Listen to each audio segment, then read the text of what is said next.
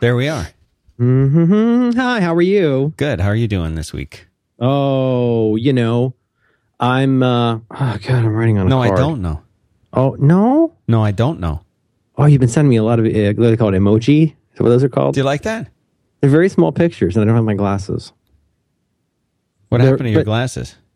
When you called me fat, what was the one you sent? What was Fats is plural. Fats. Okay, you didn't use a comma, and it was lowercase. What? What? Um. What? What was that? Was that? It looked like two people like square dancing. What Two little that? dancers. Little Okay. tiny dancers. Okay. I'm. Are you getting a slap back?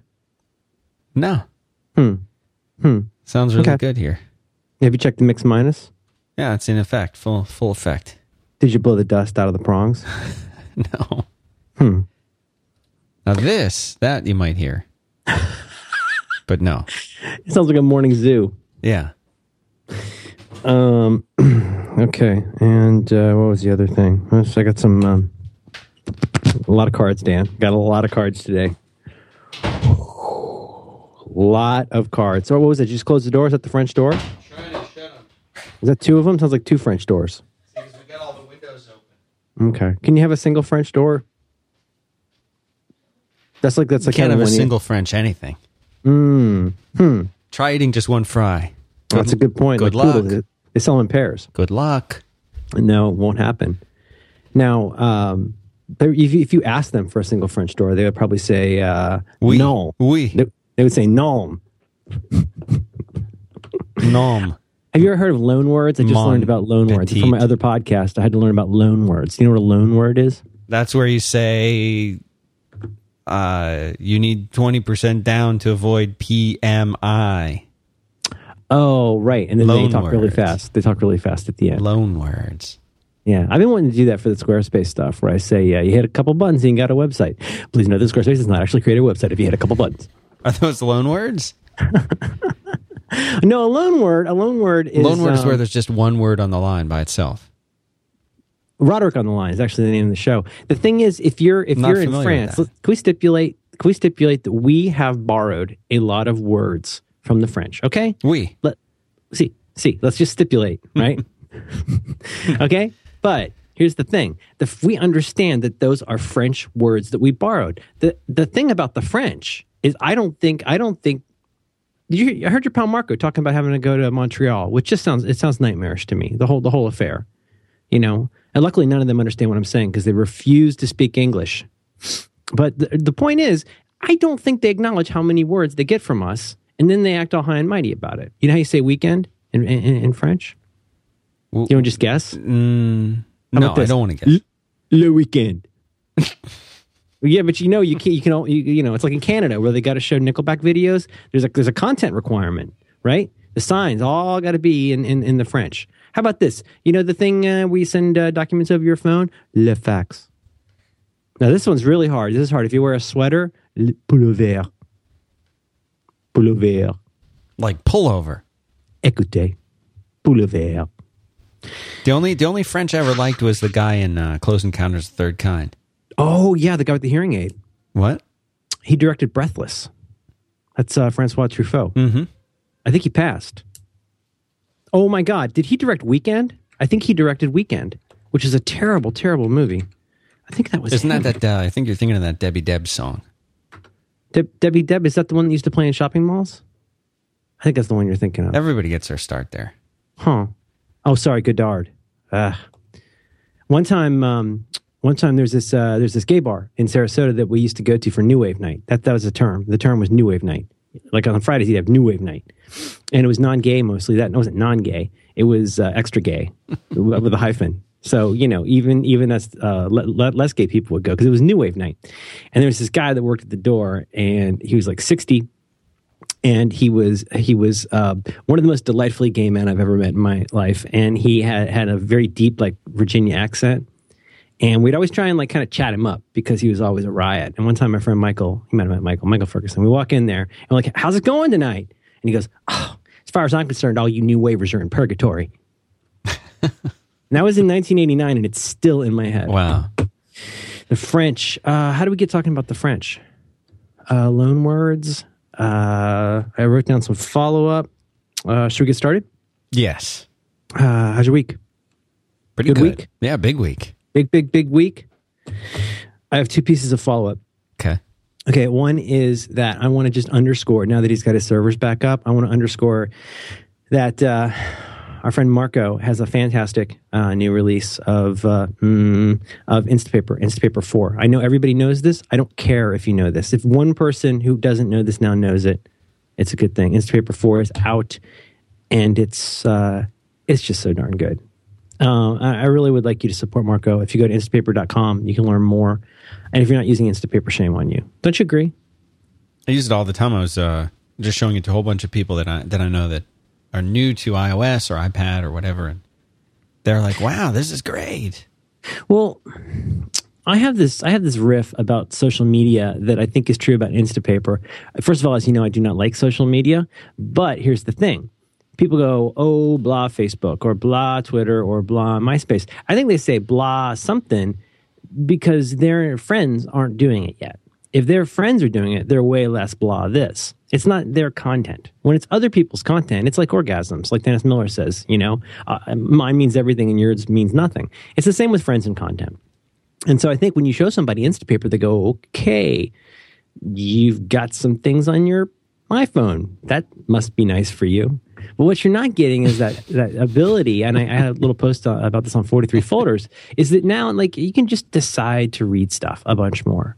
And having the ubiquity of all the ways that you can grab that, I'm not going to go on and on, but you know, uh, you know, tell your friends if, if you have friends that haven't heard about this, use it. I'll tell you, uh, two spots on my homepage are Reader, Reader with two e's, which is my Google Reader, Reader, Reader, mm, and Instapaper. And I am flying between the two of those all day long, just forever going, you know, kind of uh, filtering and gleaning in my newsreader and then deciding what I want to read and putting it into uh, Instapaper. I also use Instapaper for all kinds of stuff. I read documentation in there, all kinds of stuff. So anyway, I just want to make sure we give a shout out to your host from Build and Analyze. Um, would you like to say anything else nice about Instapaper? I think I think the guy deserves it because I've been on, working on the not working. I've been not working on the betas. I sent him very little input. I'm the kind of person he bitches about.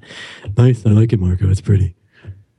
Um, but uh, would, would you would you please say something nice about Instapaper too? Well, here's the thing: if you've been using the older version of Instapaper and you haven't tried four, it's there's a lot of work in this, like you mentioned, but it it it's really a reimagination, re-envisioning of a lot of stuff. So it, it's worth Yeah. checking out if you if if you maybe tried Instapaper before and you said this is neat and maybe weren't actively using it. This would be a good time to come check it out again because it really is great. Really, really big, big, big, big upgrade.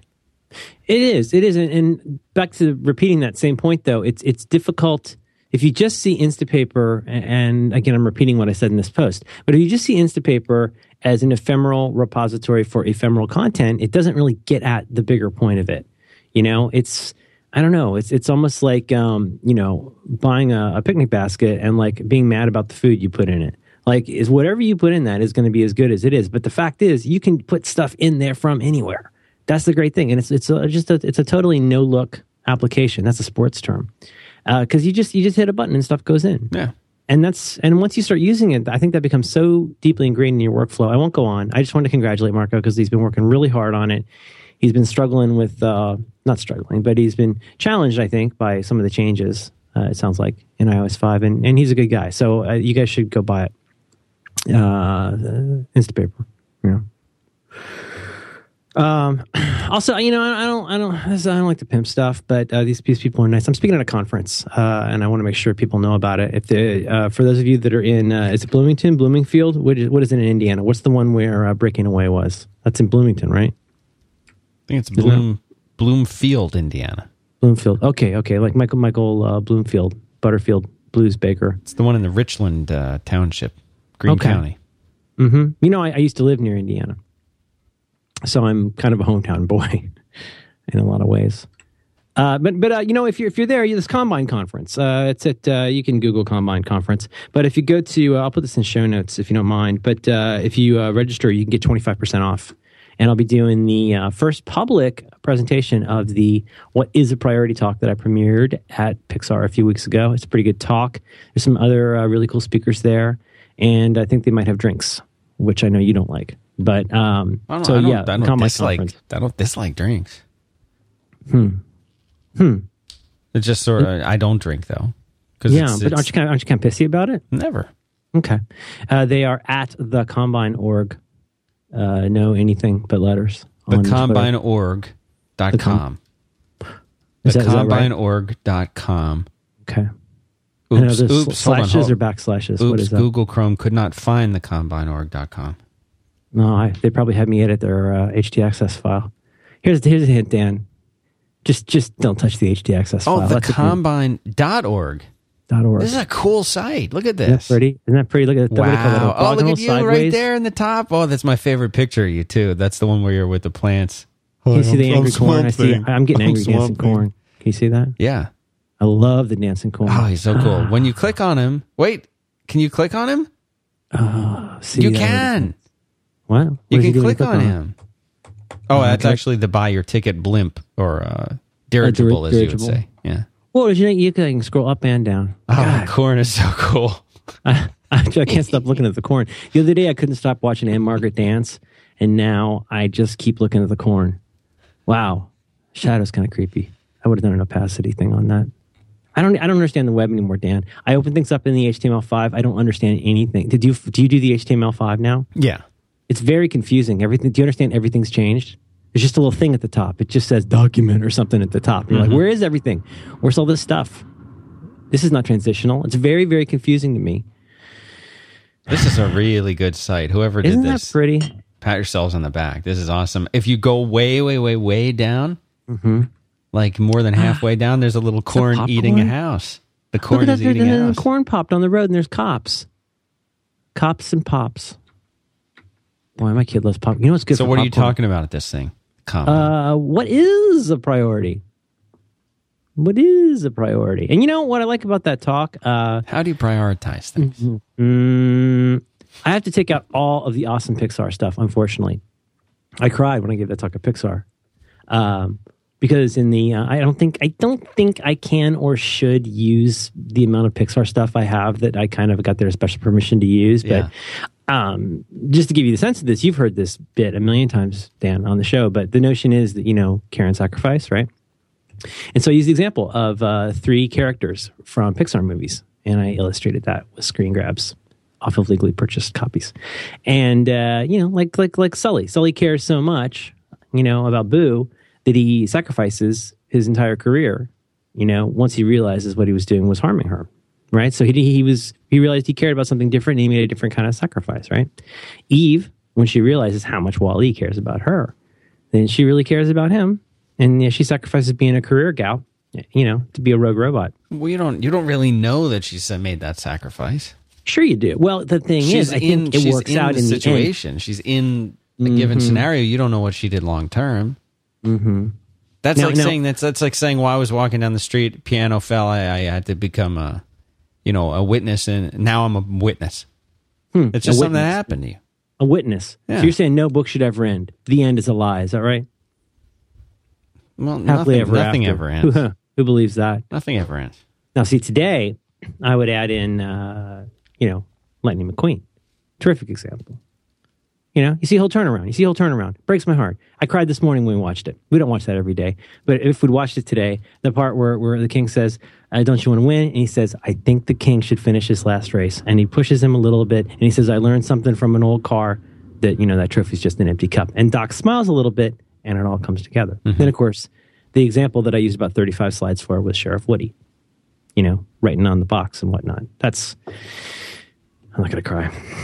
Combine. That's a good looking site. I like that corn. Just you know what, guys? I I, I don't I don't care if you live in uh, Michael Bloomfield or not. Just go look at the goddamn corn. Did you ever see Breaking Away? I think that's in Bloomington. Bloomington is that's not where David Letterman is from. David, he went to Ball, Ball Ball State. I can't believe you can even name a college ball. That's not even right. But corn looks mad. You still looking at it? Are you looking at it? No, Okay. That was my follow up. Big week.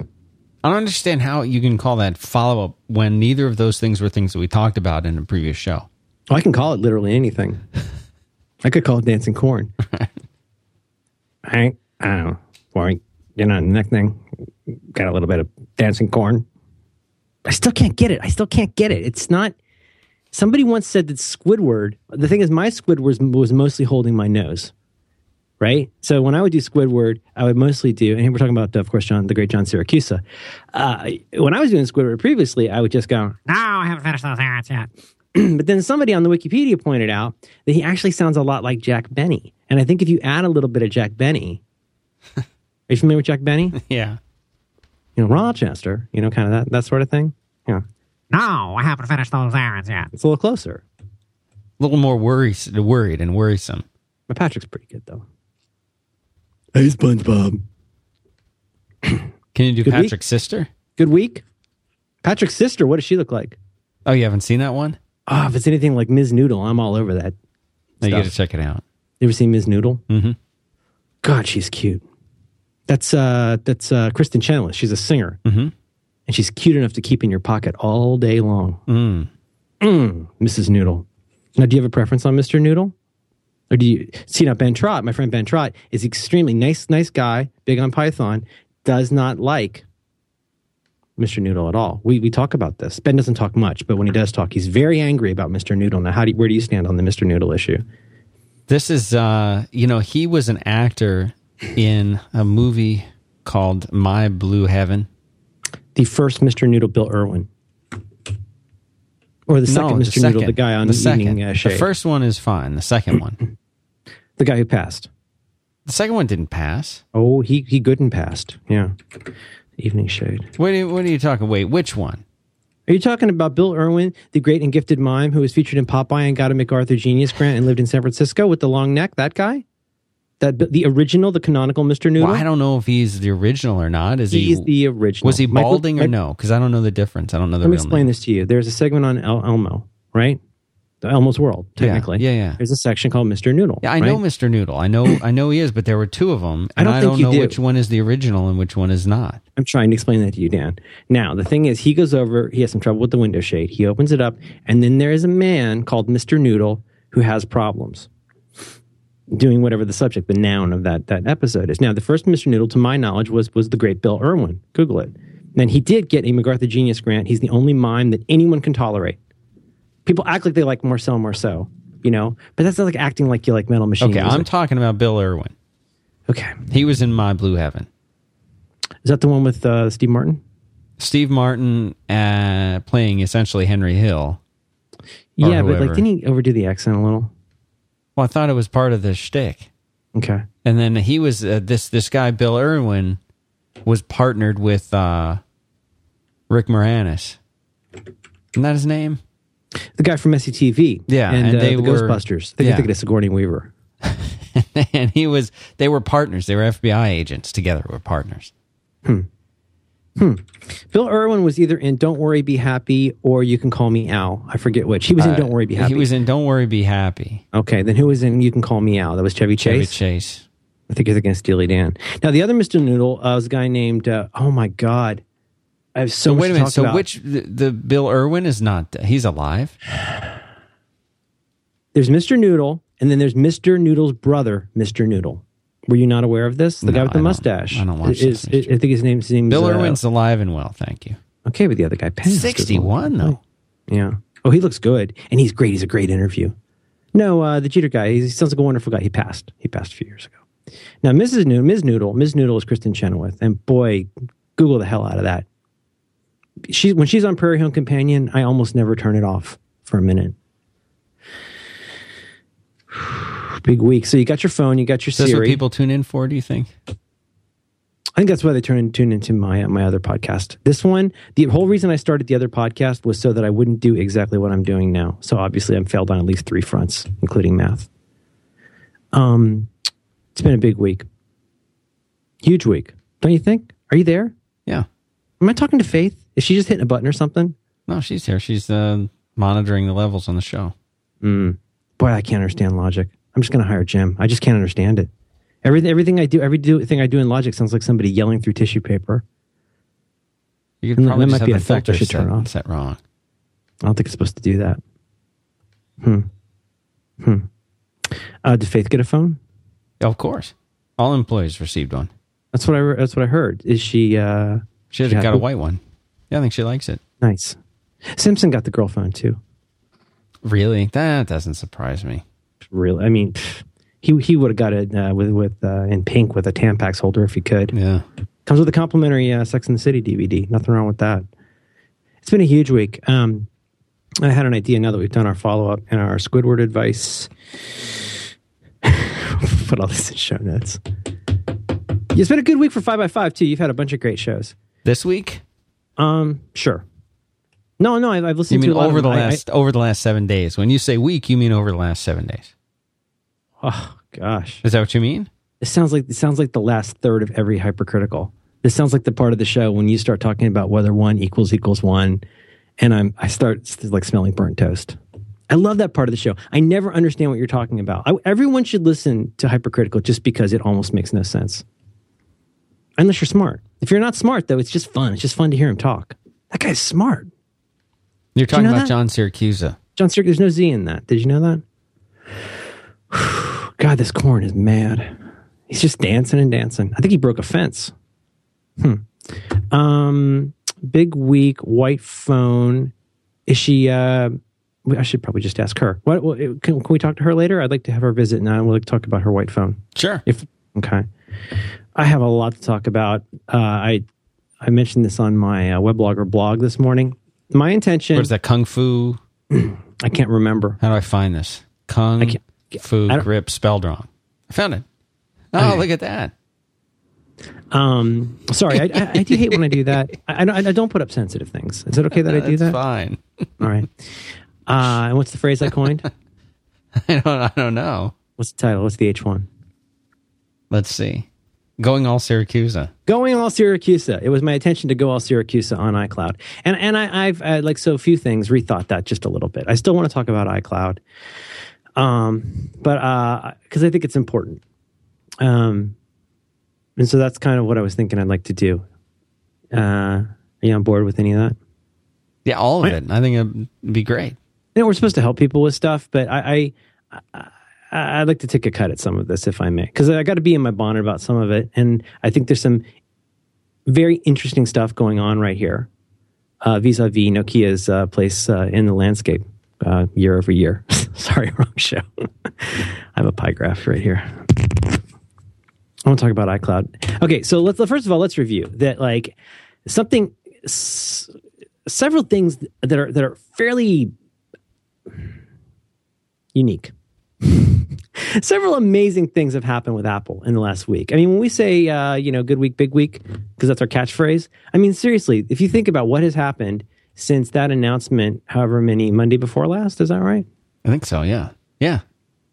Just think about think about everything that has happened between that day and even today. It's it's remarkable, right? I mean, to review, they had this uh, they had this uh, announcement deal where the Apple folks uh, got up there and really disappointed everybody with probably the worst product launch before they even had a word product. yeah. In the Paleolithic age, they called them pre-products because they didn't have cash registers Right. uh, or PayPal. So, literally, literally, since we were hitting stones together to make jazz, this is literally the worst thing that ever happened. Was announcing all these things It disappointed everyone, right? No, they came out and they said, "Here's what we're going to do." Pretty much what everybody said.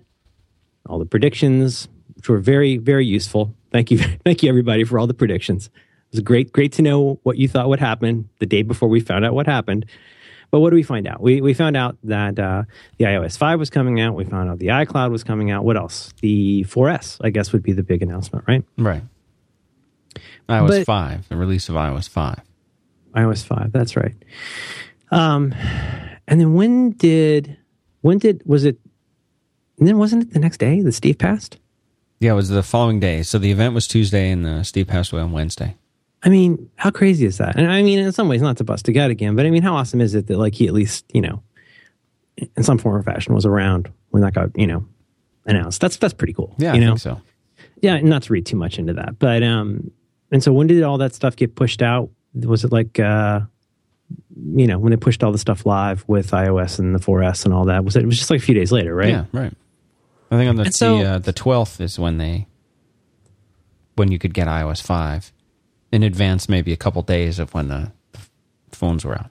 But like everybody who pisses and moans about Apple the ascendancy, trying to nitpick everything that could conceivably ever go wrong with Apple, and like, oh man, I, I just don't know about uh, this this change in leadership. like, if you're not impressed with that Cook fella, like, I don't know how to help you. Like, they managed to push out. Think about what was involved. I mean, you and me sitting around with like a pro- staging server and a production sa- server and hoping the GIFs don't break, or in my case, bringing down 43 folders by changing one line in htaccess. Yeah. Can- you know what I'm saying? Have you guys talked about this? You haven't talked about this much on the other shows. No, but just what, a, at what, a, what an amazing thing it is that they could get all these devices, all that, this iOS on these devices, get the devices out, push all that stuff live. And then the part that like can't be missed in all of this before I begin my incredible amount of bitching is like how wildly interlocking all of these pieces are, right? You got to have Lion to use uh, the iCloud Yep. the iCloud is this something that's happening out here with all of this, you know, Disney magic and fairy dust that hooks up with the iPhone. You got a bunch of people activating stuff. You got a bunch of people who are changing over. Think about just changing all the number of people who probably who had to change from um, MobileMe, you know, to, to me.com accounts. I mean, am I exaggerating this? It just seems extraordinary A lot of that there were so relatively few glitches in pushing out what would like five different amazing interlocking things at the same time. That's not one switch. That's a lot of people working in concert to make that work. Yeah, I mean, if you if when you think about it that way, it probably represents the biggest launch Apple's ever had. Really, think I can't about it. think, about of that. What could have another. been bigger? Well, I can't think of another, you know, anything off the top of my head that would involve so many moving parts. I I mean, like what? Like D Day. you know, that, you know what I mean? Like Yeah. we've got to synchronize our watches and make sure everybody uh, runs toward the machine guns at the same time. But like seriously, I mean, I don't want to overstate this, but it needs to be overstated. this is so much new stuff happening at the same time, and you know, yes, of course, there were there were problems with activation. Um, uh, I mean, I wonder how many of those were Apple's fault. Do we do we know? I mean, do we know the source of the activation problems? You know, I I think the activation takes place. I could be wrong about this, but I think the activation is like hundred percent on a burden of the carrier. So AT and T or Verizon or whoever, I think it's their own networks and their own ability to handle like the capacity. traffic and and Yeah. and handle the queue of activations as they go through. When when we activated ours here, it was later in the day because the phones didn't show up till later, and it was pretty much instantaneous. But uh, I I know that at around the same time there were other people here in town who were on AT and T that were not were not being handled. I really don't think it has anything to do with Apple. Well, I'm I'm trying to think who I whose anecdote made me think this. It might have been you in particular. Yeah, but but so, so hearing the different anecdotes from people makes me think that I'll speculate that if Apple had their druthers, there would be almost nothing required to make the phone go. I don't think there's anything Apple loves about the the carrier restrictions, the carrier rules. You know, um, you know, I I ha- I uh, I've been looking at upgrading, and I had a non late iPhone bill. Like my the, I got a bill that was like two days old, and I went ahead and paid it because it was due. But I couldn't I couldn't even like look at upgrades until I paid a not due bill. You follow? yeah. Like I think that's the kind of thing where Apple's like, well, that's not really our policy. That's just one example. But in other words, I think I think uh, it's it, it. I think if Apple, like so many things, the most obvious thing in the world, if Apple had their druthers, they do not want to rely on anybody No, they don't. for these kinds of things. So, anyhow, setting aside, I guess to get to the the theoretical topic, um, I um, I'm going to try not to bracket, and I'm going to try not to footnote too much. But uh, the stuff I'm going to say here is nothing against Apple. It's nothing against you. Uh, if you're unhappy or happy about any part of this, I'm happy or unhappy for you, depending on how you feel. But this is, I'm just, this, I'm going to give my two cents on a few things um, that have to do, especially with iCloud and with iCloud's, uh, what I perceive to be iCloud's place um, in this really rapidly evolving uh, ecosystem. And, and and and that's the part that I, I mean I don't know if this is exactly germane to, to what we talk about here. Five by five is a Mac-ish place or an Apple-ish place, so I feel comfortable talking about Sure. it. But I, I think it ends up affecting things like your productivity. Um, Gruber linked to uh, you know your pal Daniel from the Flickr he has that wonderful site, The Setup, where I have owed him a setup for I think five years now. I apologize, Daniel. Daniel, you're talking about Daniel Bogan, the Australian. Daniel Bogan. Is that how you pronounce it, Daniel? Yeah, the Australian. And he has that great site, The Setup, where he uh, asks people what their, you know, a basic set of questions about, you know, what they use. stuff. Usesthis.com. Yeah. Thank you. Can you show note that? Yeah. And Gruber, uh, in his uh, typically uh, wonderfully understated way, I love the way he, he's very economical about quotes. Um, talk to the uh, the uh, the cyber uh, cyberpunk guy. What's his name? Uh, William Gibson. Yeah. So so the William Gibson was on the setup, and this is a quote from I'm reading here from Daring Fireball, but it's on Daniel's site. Uh, neither quoting uh, neither hardware nor software excite me very much. After whatever brief and usually painful novelty has worn off, good interface design is as transparent as possible because I don't want to have to think about it. I just want to write. This is the key part. I just want to write or do whatever else I'm doing and not have to think about whatever I'm doing it on. And um, as uh, in the four minutes I, I spent preparing for this, that, that kept going through my head because that strikes me as Apple's theoretical goal in a lot of ways. Well, I don't know if it's the goal that's theoretical or the implementation that's theoretical, but it strikes me that, that all the moves you see Apple making, if you want to see it in a nefarious way, which I certainly understand, truly, unironically, I understand that, um, they they want you to trust them to just have your stuff be there and to, as they say, just work. And don't you think in some ways, I mean, there are the aesthetic elements and the design elements of what, you know, simplicity, um, as Gruber, what's the phrase Gruber used? Humility in design? yeah. Not, not, not humility in, you know, business approach and presentations, but a certain humility to design. But it's not, in some ways, don't you think that's all in the service of creating exactly what Gibson's talking about? I'm putting words in your mouth, but doesn't that seem pretty it close does. to what It Apple's does. trying to do? I can go there with you. But but don't you kind of feel that way? And I mean, and we all come at that from these different angles. Somebody like me or David Sparks, you know, has this Rube Goldberg system with with you know more like Brett Terpstra on some level, probably like um, you know all these uh, text files and how it gets moved around. And yeah, you do a certain amount of fiddling, but you do that fiddling so that you eventually, when it is time to work, don't have to think about it, right? And I, I think if you look at from a slightly higher level at the overriding at the overall functionality and integration between Lion, um, you know, Lion OS 10, iOS 5, the devices, the, this myriad, uh, potentially very confusing series of ways and means to sync things. I think what they're aiming for is an integrated experience where you don't have to worry if your thing is there. If you wanted your music to be there, your music should be there. If you want to open up a thing in Pages and start typing, you don't have to wonder where it is. You start typing. Start. Does that is that? Give me your opinion on that. Is that is that close? Yeah, it's exactly right. Well, what do you think? I mean, don't just say yes. What do you, what, do you, what's your impression of where they're going with this? Because clearly, this is a company with a vision. They don't do a lot of stuff just because they want to see what Q4 is going to look like. There seems to be a, an evolving vision based on the past and based on the current, and we wonder about the future. But where do you where do you think they're going with all of this? Well, you have to think that the success that they've had with the iOS platform, which is a platform that by nature, by definition, people are, are not faced with the challenge of figuring out where to save files, where to save things, where to put things. It just does it. And that clearly has worked in the iOS platform. It's worked in part and it's created in part out of necessity because you don't want to deal with a file system in general.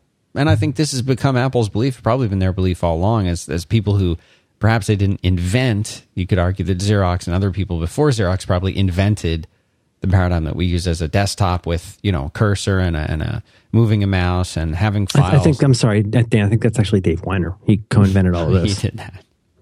So before you know Weiner invented this stuff, Apple certainly was a pioneer in putting this in front of everybody, and I think that for the longest time we've dealt with the file system in this way. Mm-hmm. And iOS says, don't worry about the files. Don't even think of files anymore. Think of things in terms of apps and maybe data, and we'll just take all this stuff away. We don't don't don't worry about where you're going to keep things or if you save. Just launch an app, and the stuff that you need is there. Other and if you created it, it's there. Don't worry about where it is.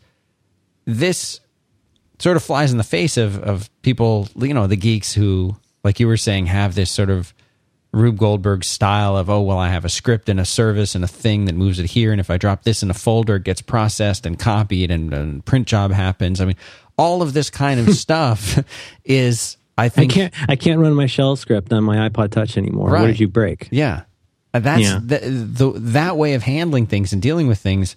You know, on on the Mac you've got Automator, so that's kind of an attempt to intelligently work. And even AppleScript is is slowly going, if not maybe not slowly going away.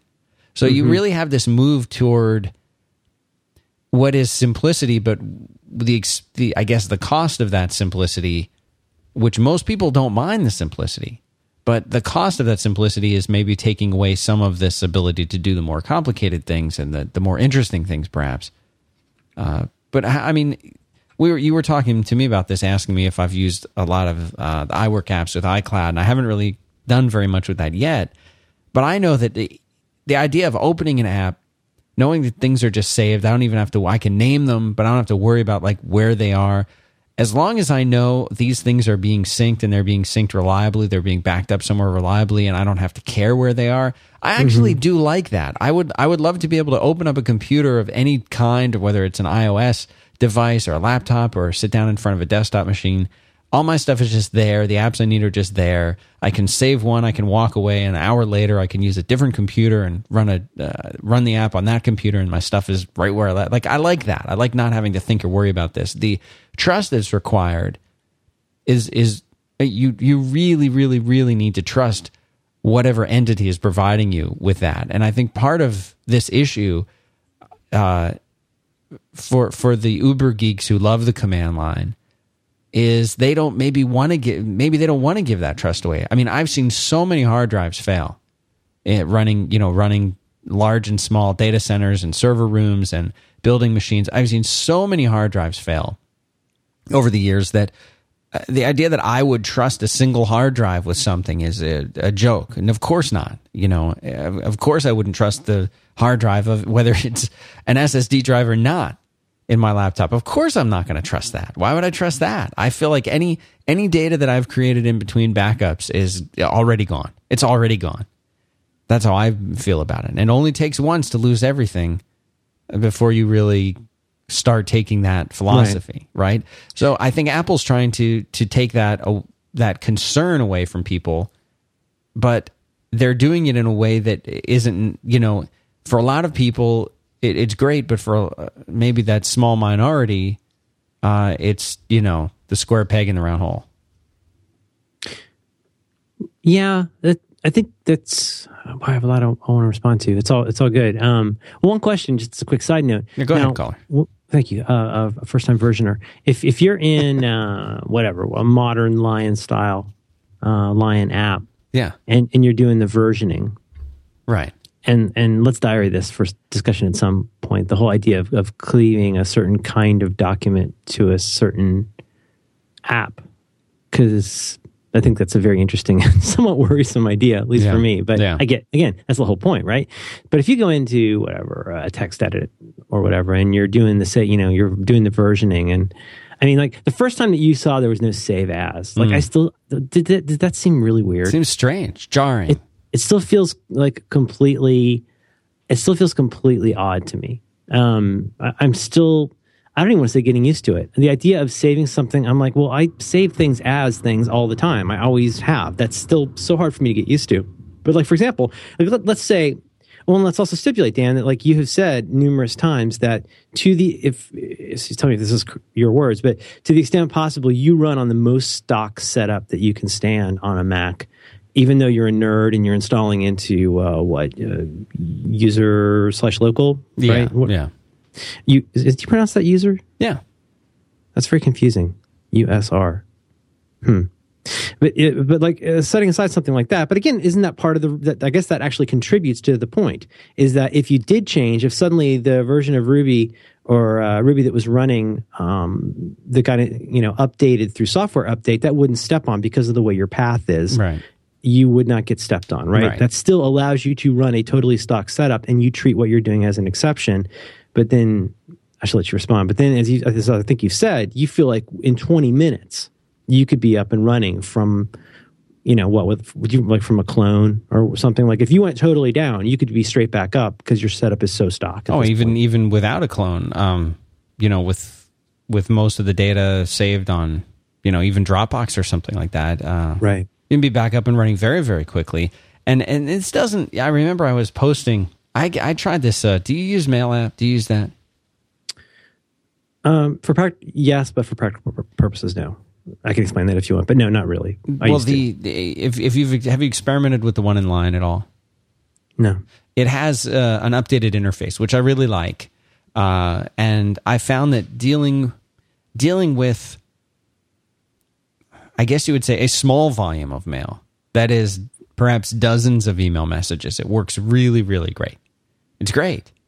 Uh, but if you deal with h- hundreds of emails every day, uh, as some some and may, perhaps many of us do, I found that I, the the interface was not as useful for me for a number of reasons. So I, I gave it about I don't know when did when did Lion come out? Since since Lion came out until about last week, I left it in in its default configuration.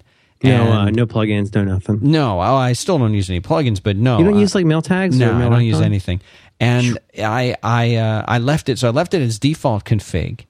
And after all this time I said, you know what? I I really just I keep missing the I guess what it calls classic layout. Well, the in under in if you go to preferences in mail and there's a viewing and there's a little checkbox for use classic layout and then you can also go in the view menu and uncheck organized by conversation and you essentially have the same mail app that you've had for the last few years. And i i was by making that change i was able to very very quickly get through you know email. It was much faster for me. Perhaps it was just a, a memory kind of a thing a muscle memory mental muscle memory kind of thing. I don't know. Mm-hmm. but I was able to just fly through email once i made that change back.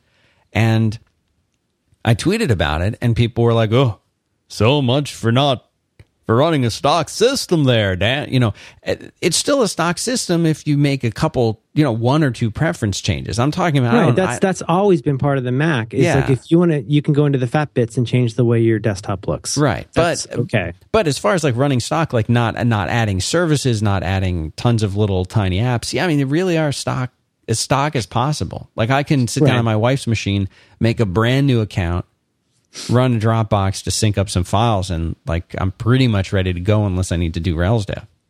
Well, a couple couple quick things, and to, then we should get back to the to the primary thing. But you, but first of all, um, I think you are currently think about the scroll direction.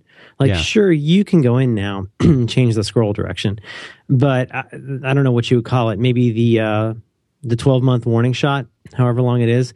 Apple tends to very quietly fire warning shots. I think ab- about things, um, and sometimes that could be well, you know, if you want the scroll wheel to work this way, go and change this way. Have fun for Yeah. now. Yeah. And I, I think you are with with that interface change. you are you are under the twelve month warning shot, and and I think uh, you know I think Marco, our friend Marco, in his discussion on the last build and analyze, uh, realizes that you know. Well, there's this larger pattern that we've talked about before, I, I think, um, which is that you're. I might have talked about this with Gruber on his show, but you're you really are, especially as a developer, and to almost as great an extent as a user, you do yourself a favor. if you're to be an Apple user, you need to really be an Apple user. I mean, that's not a value judgment. It's just true. Like if you go the Apple way and listen to their cues, you are in the long run going to be better off. Now, boy, is that ever true for developers, right? I think, I imagine that, uh, you know, a lot of folks at Bare Bones are running around right now trying to figure out what to do, you know, without MobileMe. They're right, going to have to because they, they have this great, great, great app called Yojimbo, Mm-hmm. and it has for a very long time the main way I think that most non geeks were syncing their data was using MobileMe and it had it was beautifully integrated you just like checked the box or clicked something and it just would sync i never synced that way i always synced with a uh, uh, with a with a with a uh, a symlink on the file system which is different than an alias and uh you, you, you dot ln to ln something? space What- what- dash s but Yeah. to what? what? What is it you were linking? you to? would uh if on i a rem- web dev, a web dev server, or where was it? Oh just in, into dropbox So what you Oh, do of is course. you, I do that. I do that with my application Yeah, so you, you okay, sure. So you quit Yojimbo, and then you do uh, ln dash s, and you I think it's under like uh, your your home folder slash application support slash Yojimbo. You move that into Dropbox, and then you ln dash s that back Mm-hmm. into where it was, and uh, and and and that way it works just fine. So you can sync that way. But now, like my mom's not going to be able to do that. No, no. But my and mom also, can definitely check the out mobile now, Me box. Like, I think I think it was you that pointed this out. Now, BBEdit will do that for you. BBEdit will actually scoot that stuff around. Yeah, and it the scoots it. BBEdit 10 will move that for you. Yeah. yeah. I, um, Nice. oh gosh, I have so Nice. 1Password does does that too. By the way, Well, our you- friends you, over you, there. you said something when you're talking about mail that gets gets me a little bit ahead of where I wanted to start. Um, but Sorry. No. But um, I, I felt the same way you did about mail.app in the sense of if you don't get a lot of mail, and especially if you don't get a lot of threaded mail, and especially if you don't do stuff with your mail, Yeah. mail.app is fine, right? I, I, I mean, I know chat room guys, like I know you love all this stuff. That's fine. That's great. We can just, we can all have different opinions and we'll all still sleep fine. Um, for me, I felt the same way about mail.app, and it's why I use Gmail because Gmail was, I think, they've said this. It was designed by people at Google for people at Google. It was designed for people who get a lot of email. And when I go into mail.app and start hitting JK and left bracket and right bracket and S and, uh, you know, exclamation point, let's just say what I expect to happen is not happening. Right now, in that case, I am not the Mac user there. I am a what a descendant of gosh, what pine? Not not even mutt. I guess more like pine is where those came from. But I mean, for me, that's that's just that's just how I roll. And and boy, to but to take what you're describing, which is like, well, if you get in mm, some amount of email and you just kind of flip it around, nothing because of value judgment. But boy, take that to the tenth power, and that's my problem with Mail.app on the phone. I mean, even with what they've added in iOS five, I mean, I, I still can't flag stuff as spam right? I've got stuff showing up in my important folder on Google, and yes, I'm using Google as my mail. I've never used MobileMe for mail. I'm not using iCloud for mail. Uh, you know, I, that's I just don't have any of that stuff there. And to to answer your your previous question with my weird answer, I do run Mail.app. I run it in the closest thing to a background process that I can. I've hidden the icon. I have hidden it uh, from the dock. I've done everything I can to hide it uh, because I just leave it running in the background on my Mac Pro to process incoming email that I want turned into stuff in OmniFocus. Because currently, OmniFocus, uh, the only way you can get stuff that I'm aware of, the only way you can get stuff from um, from email into OmniFocus, which is hugely helpful, is uh, well, I, I don't know if I'm being clear about this. If if I'm on my phone, right, Mail.app does not have a bookmarklet or a send to functionality because Mail.app is one of those swell Apple islands where everything's happy and the coconuts fall off the tree, break in half, and you have wonderful milk. I, I, I, but you know, I have a lot of stuff in email that should turn into a task. You have this thing called inbox zero that kind of relates to this. And so what I do is I, I, I mail that to this, you know, address. You know how this works in OmniFocus. Basically, if you mail it to a certain address, when you receive it in mail.app, a rule then processes it with AppleScript and turns it into a task. It's a very clever thing. Several different apps have copied it and to varying degrees of success, but it's a great thing. So yeah, I have mail.app running, checking once an hour and it just sits in the background with the window closed, completely invisible. It's out of my LiteSwitch tabs, you know, my LiteSwitch switcher, so I never see it. But that's how I run mail.app. And just to have a slight entree into this theoretical topic, I think in the same way that mail.app is fine for handling a small amount of email, I think pages on iOS slash Lion, and it's a big slash, is fine for a couple documents. I think iCloud Music Match is fine for a small amount of music. Um, I, I think I think there's a whole lot of stuff right now that is kind of fine for a small amount of stuff, and that's one thing that worries me a little bit.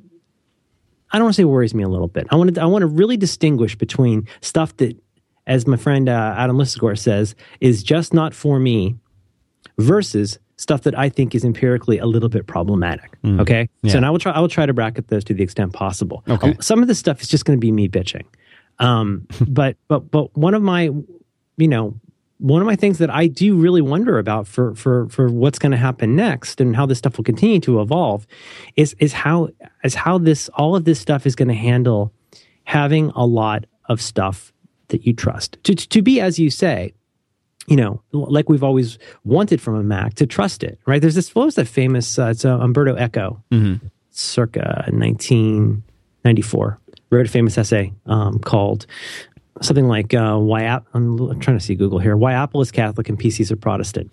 and, and I think that's really, uh, you know, it's an overstatement, but it's true. Like I think in particular, he's talking about, you know, DOS, but you know, A- Apple is a Protestant, is a uh, is a very Catholic experience, right? We want that intermediation. We want an intermediated experience. And, and to your to your earlier point, yeah, at every step of the way since Apple has come along, there have been plenty of really, really, really smart people going. Either this simply won't work, or this shouldn't work. You know, in the beginning, they're saying, "Hey, look, you shouldn't you shouldn't have to learn a bunch of commands to do stuff with a computer. You should be able to have this mouse." And the mouse isn't going to have three buttons like the one we saw at PARC. It's going to have this one button. And you know what I mean? At every step of the way, taking out, making decisions on your behalf, and then hopefully having the credibility in terms of design and implementation that you don't regret having trusted that to someone else. Fair? Very fair. Okay. And so I, I'm on board with that, right? Um, we're talking. I'm talking because you guys are my friends, and I can, I can, we can talk about family business because you know that I'm in the family, right? I, I really like all of this stuff, and I'm really grateful for what it all does. Uh, Here's a few concerns and, and a few bitches. Um, I I think first of all, we got to look at this whole idea of what we mean by the cloud. I ran into a couple guys here in town uh, that were in town for uh, a, a, the big Oracle event. And I said, "Oh gosh, do you guys get a lot of pressure from clients about the quote unquote cloud?" And they're like, "Yeah, well, like what does that even mean?" And I was like, "Exactly." I was like, "You know, now cloud cloud is such a buzzword. I mean, you know, everything's in the cloud in some ways, right? You know, I mean, if it's if it's a if it's a remote server, isn't that how does that differ from the cloud? Like, what do you, what do you mean by the cloud? Well, I think what we mean by the cloud started a few years back. I will. Ju- I haven't researched this, but I will just stipulate that for myself. My first experience with what I would now call a cloud application was Gmail.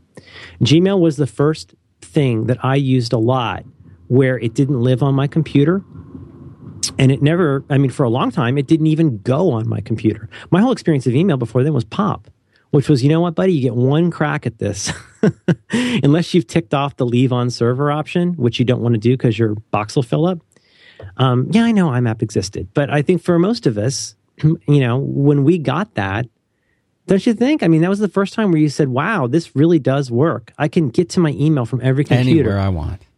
Yeah, and it doesn't just auto destruct when I once I've looked at it. That was that was a really big deal. And then I, I I mean, I'm not going to try and recount the whole history of this, but then especially in stuff like you know the 37 Signals apps, right? You had to go, you had to go to a website to use their wonderful apps.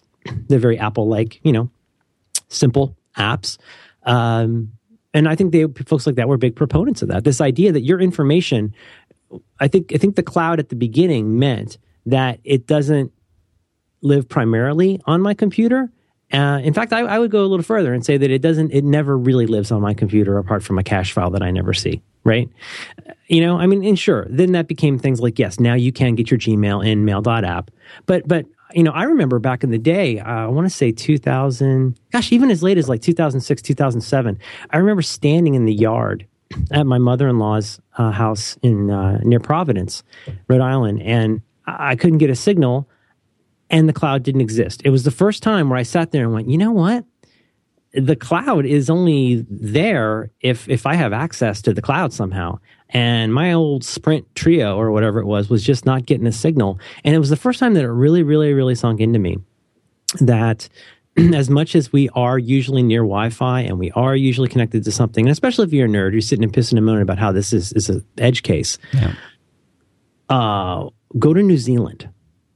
If you want to really understand the cloud in 2011, may I respectfully suggest that you go to New Zealand. Why? What's what's going on there? Um, without using, I had Dropbox turned off. I did not use YouTube. I did not use stuff, and I spent six hundred dollars on data in two weeks Wow. in New Zealand. Now, any of our listeners who are not from the United States and don't have Wi-Fi coming out of the tap, or for that matter, if you're you know not living in South Korea where you know there's just all kinds of internet for really cheap, I think most people around the world will tell you that trying to push a lot of data and then repush a lot of data and then sync the data. And then if you want to reset your photo stream, start all over again. That stuff is not without a cost because it's not ubiquitous. And if it solely lives, if if the if is it the cloud always wins? What was the famous quote? Like if you're counting on the canonical source of your data being this thing that you can't really touch or get your hands around somewhere in the sky, that has a ton of benefits, but it also has a ton of drawbacks. And and that is a big part of what worries me or concerns me a little bit about about iCloud. You know, I, I think I think Apple learned a huge lesson with MobileMe, a lesson they didn't want to learn. I think they learned back to your whole issue of trust. I think the huge problems that they had, particularly with iDisk, um, took a made Apple take a big credibility hit.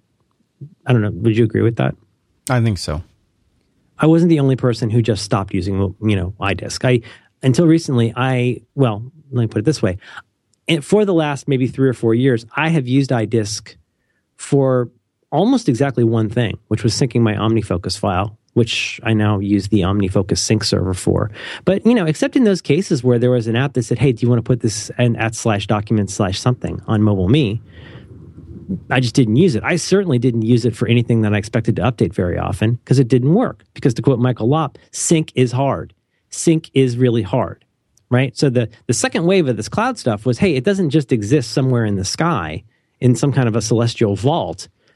The big innovation then was, well, you know what? To make this really sane for most normal people that aren't just SSHing into some cloud, uh, you do need to have that reside on if not all, at least one of your boxes, and preferably all of your boxes. So I think the first shoe dropping for Apple was MobileMe, and and you know, there's that famous story. I I wish everybody who has personal knowledge of this meeting, of the, the I believe it was for Infinite Loop meeting, where the very very very frail Steve Jobs stood up and, Yeah. and said, "Can anybody tell me here what MobileMe is supposed to do?" And I think the exact line, line his, in his response to that was, "Then why the f is it not doing that?"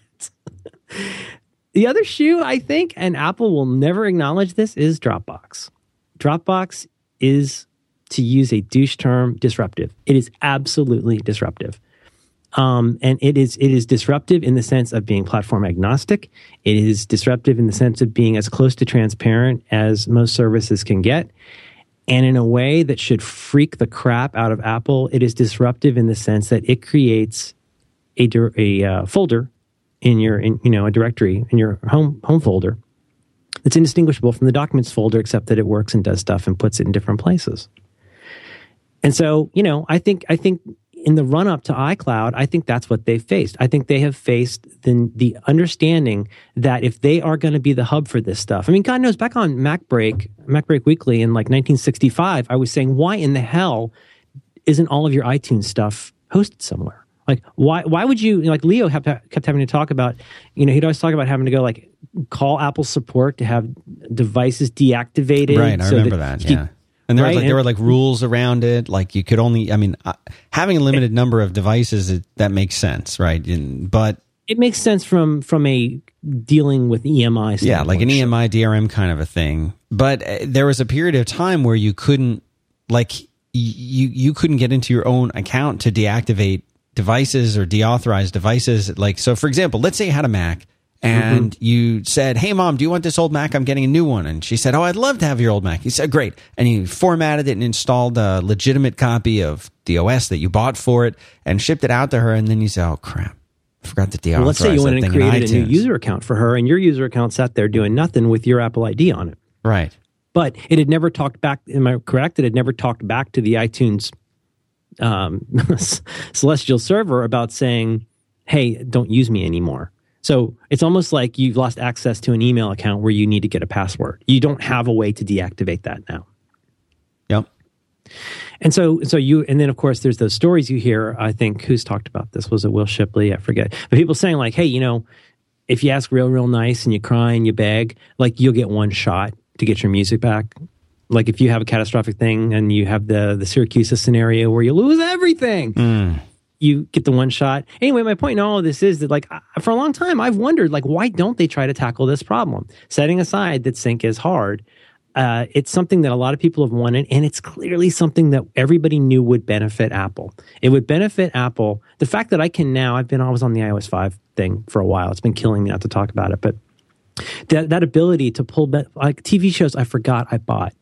It's fantastic that I can do that now. Yeah, and, they're and- all. and, like you and uh, Jim was telling me he bought. Uh, was it was it Firefly or some one of one of the sci-fi shows from a number of years ago? He had bought it, and uh, now when he went to re-download them, they came down as HD, the HD versions. He just got them. They were they were free. He'd already bought it, and now he gets the higher quality version. I guess they were, you know, four by three back when he bought them. Unquestionably great. Yeah. I mean, l- let's just go ahead and just you know, for, this is a very complimentary bitch session so far. But after this, let's do a sponsor. But but let me just reel off a few things that are pretty amazing. Like it is pretty amazing that all your stuff is there and you can get to it. Right. Right. And I, I paid for the um, iTunes Match. Um, Oh, how's that working? Don't love it. I'll get to that. Yeah, we'll get to do that after. See, but we it's gotta, we great gotta- that like it, we it is like that. all my stuff is out there somewhere. Um, that's awesome, and it's great that I can re-download SpongeBob if I'm somewhere else. Right? That that all is great. Let me just say, like one, like a, a- something Marco mentioned a while back that I think everybody should make sure they know. I know this is like it's not Marco that invented this, but you may wonder when you do a backup, and please do make sure you're backing up your iOS devices to your Mac. I like really, really do that like the iCloud's fine, but like, you know, I, I can't tell you how many people. What what are those numbers you hear about the number of people who had never backed up, had never No, like it's scary. retethered. It's it's like I think I'm like a majority, right, of people who had never retethered their iPhone after uh, hooking up. Anyway, all I'm saying is that's the way you get a backup. Yes, iCloud is changing that, but the point is you can't do the iCloud backups well until you've done a real backup on your phone. Uh, I'm sorry, on your on your box. But but the point is, um, in the midst of, uh, I, I think this is not covered. Let's just say I've had to do a lot of restores of a lot of things in the last couple months. And uh, I had bricked, accidentally bricked my first gen, well, quote unquote, bricked my first generation um, iPad. I think because probably a three year old pulled out the plug during a update or something. The point is, I got the thing where you get the, you know, the uh, the Apple comes up and then you get that white like quote unquote progress bar that doesn't pro- progress. And so I had I had to do a, a super hard restore, which if you don't know how to do it is power down, unplug, power up on the uh, you know wake switch. While you're doing that, hold down the home button and then plug it through the USB into your Mac, and it goes into restore mode, so you can restore. So I did this two days ago, right? I, I- said, you know what? I want to have this thing as a family iPad. I'm going to Syracuse this thing, and so I did. I did the uh, I, I did the whole restore thing, and then I got braced myself for what a pain in the ass this was going to be. And I said, okay, you've got an iPad in restore mode. Uh, what do you want to do? And I said, what the heck? You know, restore it to the factory settings, and it did. And I figured there's no way this is going to work because it had like uh, probably iOS beta maybe three on it, and I thought there's no way. You know how it is with this stuff, right? This voodoo that, that this would work. It brought it back up and said, "Okay, do you want to restore?" And I said, "Okay, let's just for fun see what happens if I say restore from my iPad 2." because it gave me the option of I thought, oh, this has got to be an Apple error. Do you want to restore from your iPhone 4 or do you want to restore from the iPad 2? And you want to know what? It restored the iPad, a different iPad from my iPad 2 backup from the cloud. Okay. I, I mean, I know that was a long story, but are you Yeah. getting what happened? Yeah. That's insane. And one reason I was able to do that, well, let me just come back to the, the pseudo original point, which is if you are doing the backups, and please do these backups, yes, encrypt your backup. Because what I don't know why you they don't make you do this, but as and I learned this from Marco, if you are encrypting your backups, that means your data and your passwords and all of your stuff is also getting backed up. Otherwise, it's just like remembering what apps are on there and you're, you're going to have to go and re-enter all of that. But it, it is really a little bit like magic to, to, to turn on uh, or return on a device and just have all that stuff pulled down. Like, how is that anything but a giant success that that works? Do you know what I mean? Are you still there? I, I'm following you. I mean, uh, what can I say? I no, I think that's amazing. Um, I think it was all I could do not to talk about this when I pushed this out. Uh, two things on iOS five: the um, software updates built into the phone. Oh my god, how is that not the best thing ever? You you can update your phone software. Just plug it in. Just plug it just- into the wall. Yeah, Give it banks. exactly. Make sure it has power. You're done.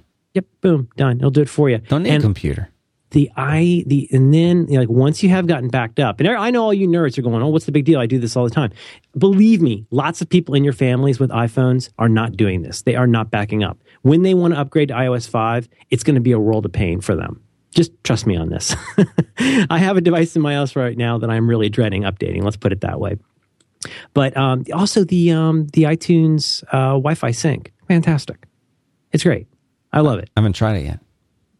Oh oh it's it's terrific it's Fast, terrific nice and fast. It is. It Let's is. do the sponsor, and then I want to hear what you don't like about the iTunes match in more in more detail. Yeah. iCloud Restore. Oh, you know what I'll else? The last Sponsor, that- man. Let's do it. I know. The last thing is I like the uh, I like the fact that it downloads to all your machines when you buy something. I think that's totally great. Not having to like do your apps, the app syncing, the book syncing. The books have done it for a while, but you know what I mean. Last piece on the on the yay, I love this stuff. How great is it that when I go and buy WALL-E, uh, it shows up in different places now. Or for that matter, when I when I go where I just buy I bought uh, bought a new copy of Neil Young's Decade, and it just showed up everywhere. So kudos on all of those things. Those are all very good things. You know what I love? What do you love? I love TextExpander by Smile on my Mac, and and I, I have an iOS five angle here. No kidding. hmm Do you ever use that uh, TextExpander? I have uh, have it running right now. Yeah. It's one of the few apps that I install on my system without even seeing if I need it. Remember we talked about when you, when I upgrade a machine, I try to see what apps I really need. I don't install anything until this is one that I I just instantaneously so I gotta I, I know I gotta have that. I can't even I can't even send an email without that. Yeah, I, I feel the same way. I mean, for me, that's there's probably not. I mean, I'm way more. Gosh, my poor, I can, I can barely fit stuff into my menu bar anymore. It's so full of junk.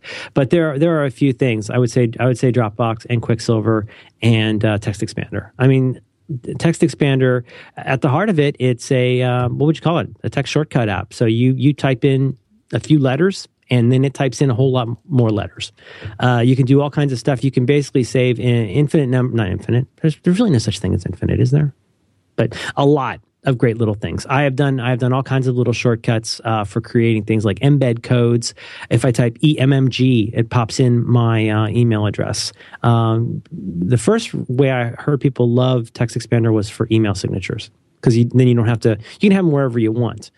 Um, I've mentioned these before. Some of my favorites, like my phone number, is just my phone. I type my phone, and it goes bloop, and then those whatever uh, eleven digits. I use the one too. Um, all just appear. Boom. It's it's it's brilliant. Boom.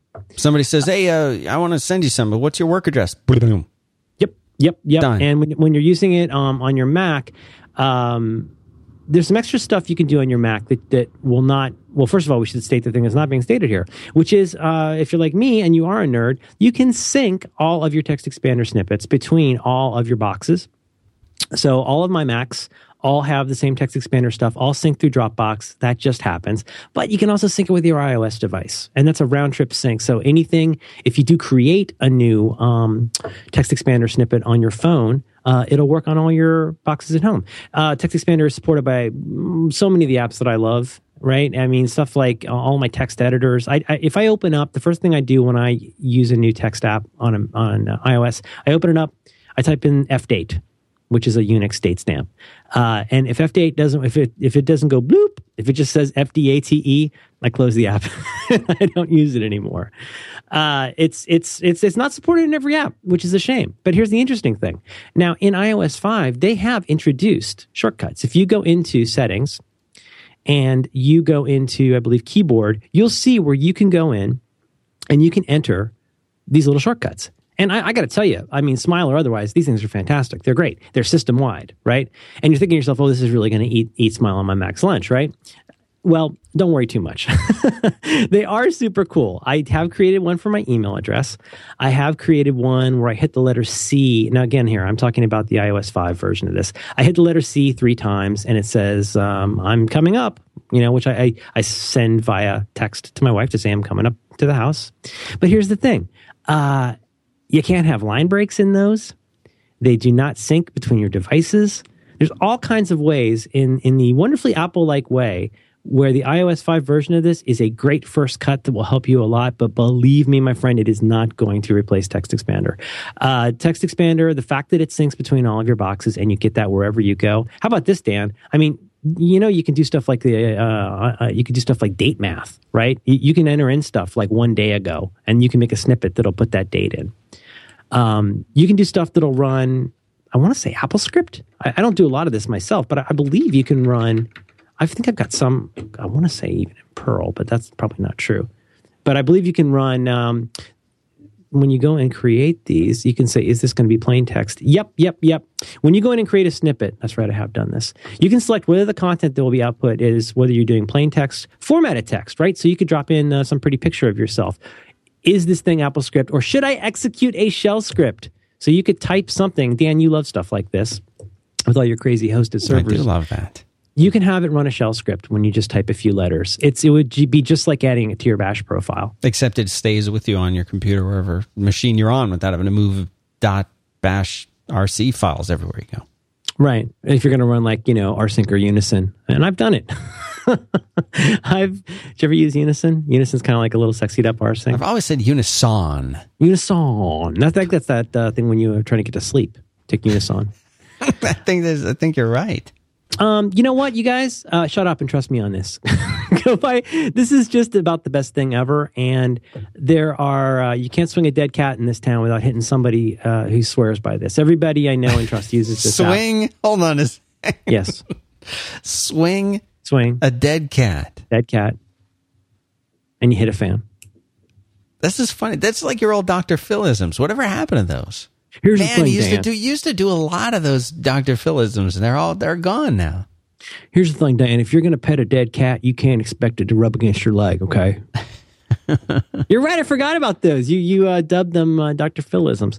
Um, you know, uh, I should probably just go into all kinds of nerdy detail about this, but um, we'll leave that for the next one. All I want you to know is that you need to be using this app. Uh, um, it helps that they give us money and stuff, but I have been using this app for years, and I I would just feel like a big dumb jerk if I didn't have it. I use it all the time. And here's the great thing, Dan.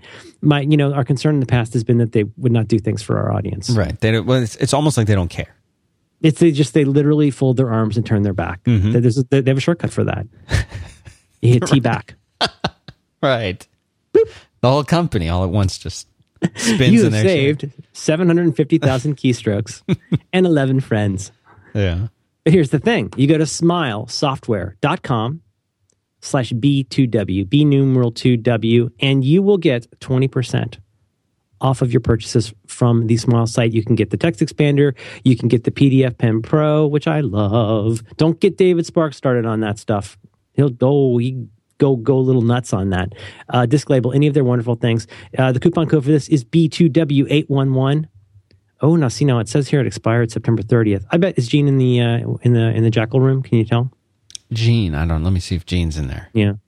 We'll double check on that. But uh, in any case, definitely go to smilesoftware.com slash B2W. I'm pretty sure we can get that. I, I bet you that code will still work. They're saying it right now. Poop, poop in the chat room. This is Mm-hmm. the person's uh, Is that a username, Dan? username. Is poop. Says You don't filter, it- you don't filter this stuff at all, do you? I don't control the chat. The jackals in the chat room. Okay. What, what, I'm Jean, sorry. Jean, Jean says is there. Mm-hmm. Says nope. I just extended it. Oh, gosh darn it. Cha-ching. Oh, ka-chow. Yeah. Smilesoftware.com slash B2W. You know, these segments are long, and it's because these people are good. And they're long. That's what she said. And turn. Mhm. Yeah. It's been like five shows. It's been a while. Yeah. It's been a while. Sometimes, you know, it's like uh, Clemenza, Clemenza says, you got to have a war every few years. Uh, go to the Sorry, mattresses. sorry, Syracuse. Uh, go get this. It is great. And you know, this is nothing to slag. I'm going to do plenty of slag on an Apple in a minute. This is nothing to slag the iOS 5 stuff. I love it. It's great to have that stuff everywhere. But the first time I went in and I thought, oh, maybe I can do some of my TextExpander stuff, and I tried to add stuff with line breaks, and bam, this is Apple. Stop trying to do that. Listen, this PDFpen though, we didn't even talk about that. yeah, you, That's- you, you you gotta talk get that. about that. I may have Give- to. I give- may have to to uh, talk about that one next time. Okay. But the, the PDFpen is great because you know you, you got to deal with all those professional service people. You know, you got the you get the uh, you got things you got to sign, you got things you got to do. Uh, this ain't no preview.app. Uh, it's really tricked out. Go check it out. Smilesoftware.com. Obviously, I hate Apple. Can you use Um, B2W for any of these?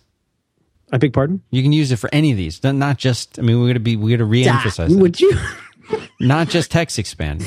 You know what? I'm officially retiring fake Bob Odenkirk, fake uh, infomercial voice as of today. That is the last time I will ever do it.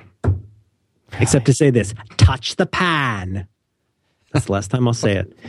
Uh, thank you very much uh, to Smile. One last time, smilesoftware.com slash B2W. We will put them. it in the notes that our show. And uh, we thank them very much for supporting 5x5 and back to work. Dun, dun, dun, dun, dun. Love that company. Love that Jean. That Jean, she's ubiquitous. So smart.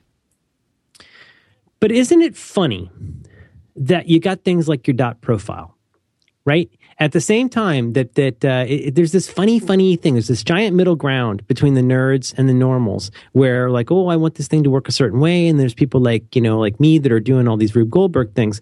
But I'll, I'll never forget. I was at uh, eTech, and I just met uh, Nelson Minar. This this pal of mine used to work at Google, and uh, I was sitting behind him, and he had a little. I want to say a Mac although that seems hard to believe. It must have been a PC. Like I was probably like a ThinkPad or something. And he's just going, and I'm like, and I was like, I was like, what, what, what are you, uh, what are you doing? He's like, oh, I'm just uh, SS, SS, SSH'd into my server, and I'm just you know doing some stuff, right? I mean, because that's the thing. You got your, he's got his Emacs. Like he wrote a bunch of those like famous .els that people use. I think he, not the outliner one, but he's written a bunch of bunch of them. But he's like one of those giant Emacs nerds. But he's got his profile, right? Every box he goes on, that that's that's like his. I don't say that's his TextExpander or that's his Quicksilver, but isn't that kind of the thing? If if you're a nerd, is you go in, you get your .profile or you know in Emacs, I guess that's probably something a lot longer that hurts your hands to say, but that's the key, right? You go there and you got your whole system with you. You you got your you got your path, you got your aliases. Isn't that correct? That is correct. So you just go do an MV uh, to go move this over to there. Mm-hmm. Yeah. And then what do you do? You do the, uh, the something slash profile to make it reload. What is that? What do you have to do that? What is that? Uh, prof, profile. You no. could you can do dot space and then Mm-hmm. the name of the file that you wish to reload, like dot profile, for example, or you can type source, the word source, S U R C E space. source tilde slash dot profile. Yeah, that will work too.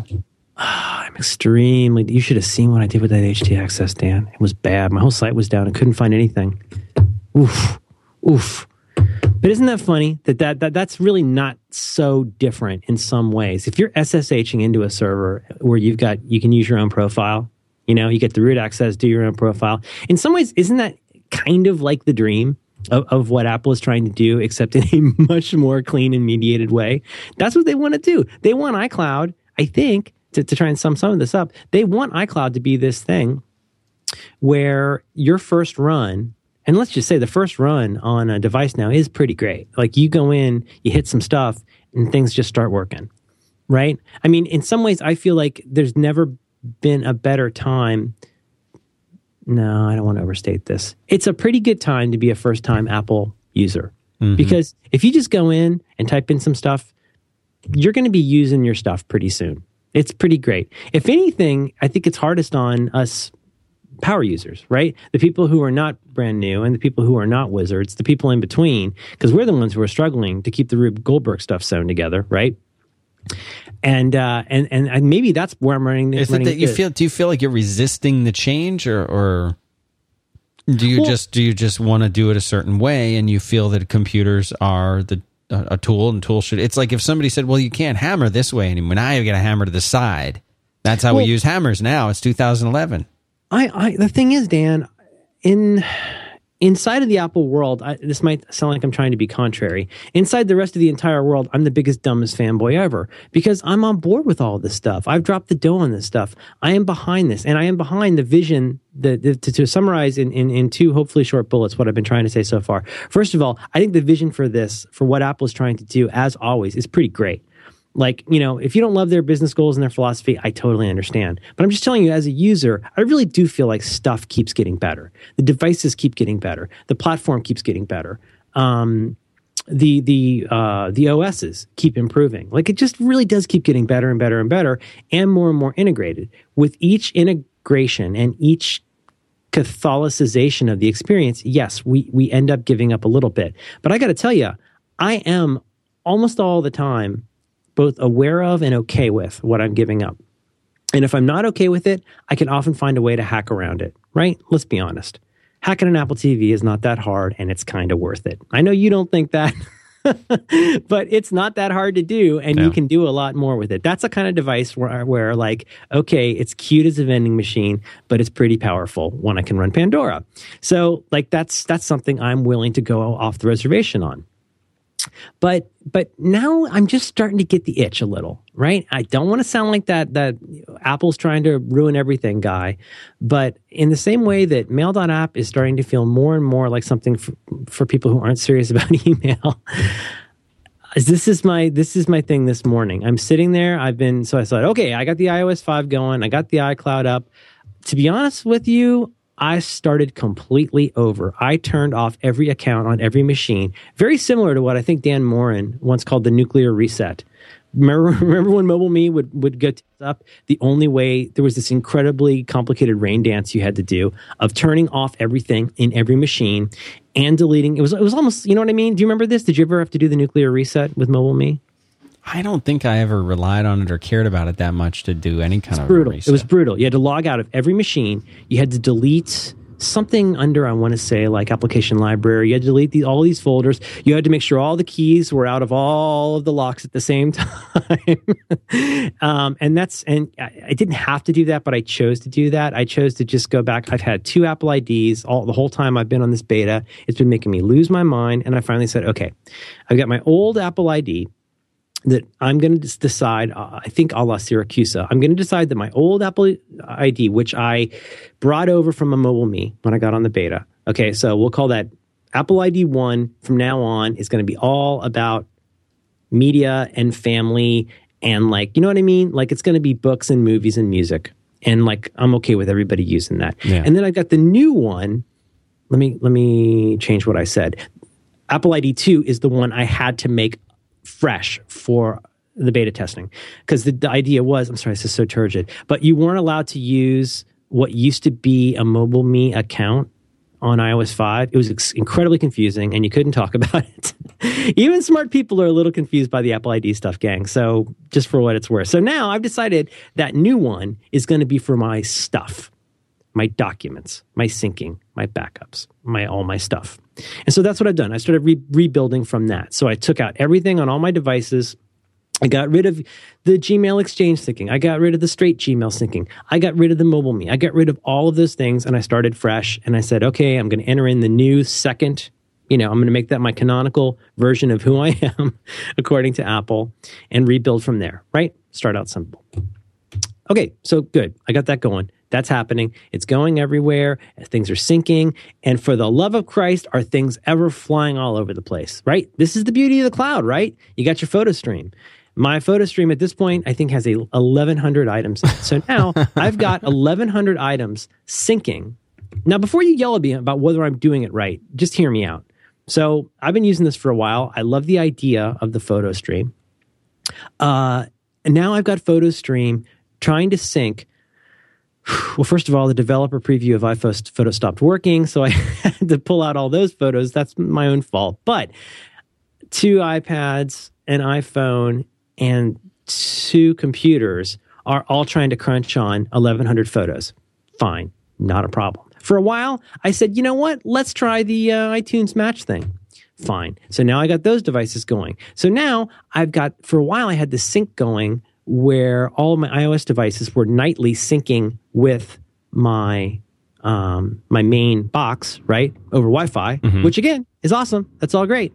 And then I decided to try the iTunes Match stuff until I discovered that we couldn't listen to Toy Story in the car because it actually lived in the cloud now. And I, while I was out, I would have to go and download it. Okay, fine. That's what the cloud means now. It's not streaming, but right, that's the thing about that, that was not clear to me about the the, the iTunes Match stuff. Is it, it really mostly lives somewhere else now, and then you've got to re-download it if you want it which I can see being valuable to people, except when somebody wants to hear we belong together and I say, honey, we can't, we're not on Wi Fi right now. Because you have to be on Wi Fi to re download that. Okay, bad on me. So what do I do now? I go back to syncing 30 gigs of music to that, or I just start downloading stuff when I have a second. Again, what do I use to do that downloading? Right? Do I do I plug in the Ethernet? No. I'm using Wi-Fi. I'm using Wi-Fi in most cases to do all of that photo stream syncing. I am using Wi-Fi to do all of the. Let's talk a little about the varieties of syncing here. Now, iCloud, as if it isn't confusing enough already, iCloud syncs your settings and it syncs your data slash content. Is that a fair distinction? Yes. You go into the iCloud setting in iOS 5 and you're going to see a, whole bunch of little uh, flip switches, the equivalent, I guess, of a, not a radio button. Like if you wanted to, it will sync the GoodReader content and settings essentially for this device to the cloud. Okay. It will sync your settings. It'll sync all of your photos for this device to the cloud, right? It's all different for each one. So when you've got settings, when you're doing that version of syncing from the iCloud, it's doing the settings. It, that is not the data. Yeah. In the case of GoodReader, I think it kind of is. I think they're doing that cheating, that uh, not cheating, but you know the thing Mark was talking about, where you got to watch your ass. I think it's using caches. Is that right? Cassius Clay. The Cassius Clay. That's right. Yeah. He, he later became uh, Kareem Abdul Muhammad. Let me start over. Um, so so okay now now you're not confused right? That makes sense. Sure sense, okay sure. it's syncing my photos. It's it's syncing my settings for what uh, radio tune in or whatever. But wait a minute that's not the same thing as syncing your documents from pages and it's not the same thing as syncing uh, you know insta instacast syncs now which is cool. Uh, great implementation i have to say. This is a separate thing. Now if you want insta instacast can remember a la Instapaper, like where you were, like what you've listened to, what order your podcasts are in. But this is separate from that settings thing. Now, your settings, as I understand it, sync to iCloud per device, which is different from the way your apps on iOS will sync the content a la documents. Does that is that accurate so far? Correct. So so if I go into pages on my iPad and I created, and I did this yesterday because I thought, oh boy, this is the future. I'm going to go do this. I go and I create a new document called um, iPad Pages Test, and I type in some lorem ipsum, and I say, okay, great. And then there it is. And I go over to my, and I've enabled that, right? You have to go in. Now you got to go in per app and enable that. If it's an iCloud enableable, content enableable thing, you do that per app on each iOS device. Again, no problem, right? I go to my iPhone. I say, go do that as well. Do the syncing. I create iPhone test document. And then at first, nothing seemed to happen. And I was like, hmm, it looks like when I go into the settings, it looks like the same amount of data is taken up on both of these, which, you know, for obvious reasons implies that it's there. But then it didn't appear in the app until I opened the app. Okay. And I haven't spent a huge amount of time on this, Right. but that seems weird to me. So, in other words, at least I- it's not the behavior you were necessarily expecting. if I save that, if I have iCloud enabled and I said, go do this with my stuff, I expect that a la versioning and so forth, right? A la versioning, I think that's, I expect, as I'm the dumb user, right? I think that's going to be taken care of for me. In my very, very short experiment with this on my iPad and my iPhone, the documents in Keynote and Pages and Numbers showed up from the other device, but they did not show up there was a pause before it showed up, and they did not show up until after I launched the app. So I need to go test this on a plane or with stuff turned off. But my gut is, I mean, will that stuff show up? If do I need to have launched it with Wi-Fi access in order for it to show up? I, I need to test that.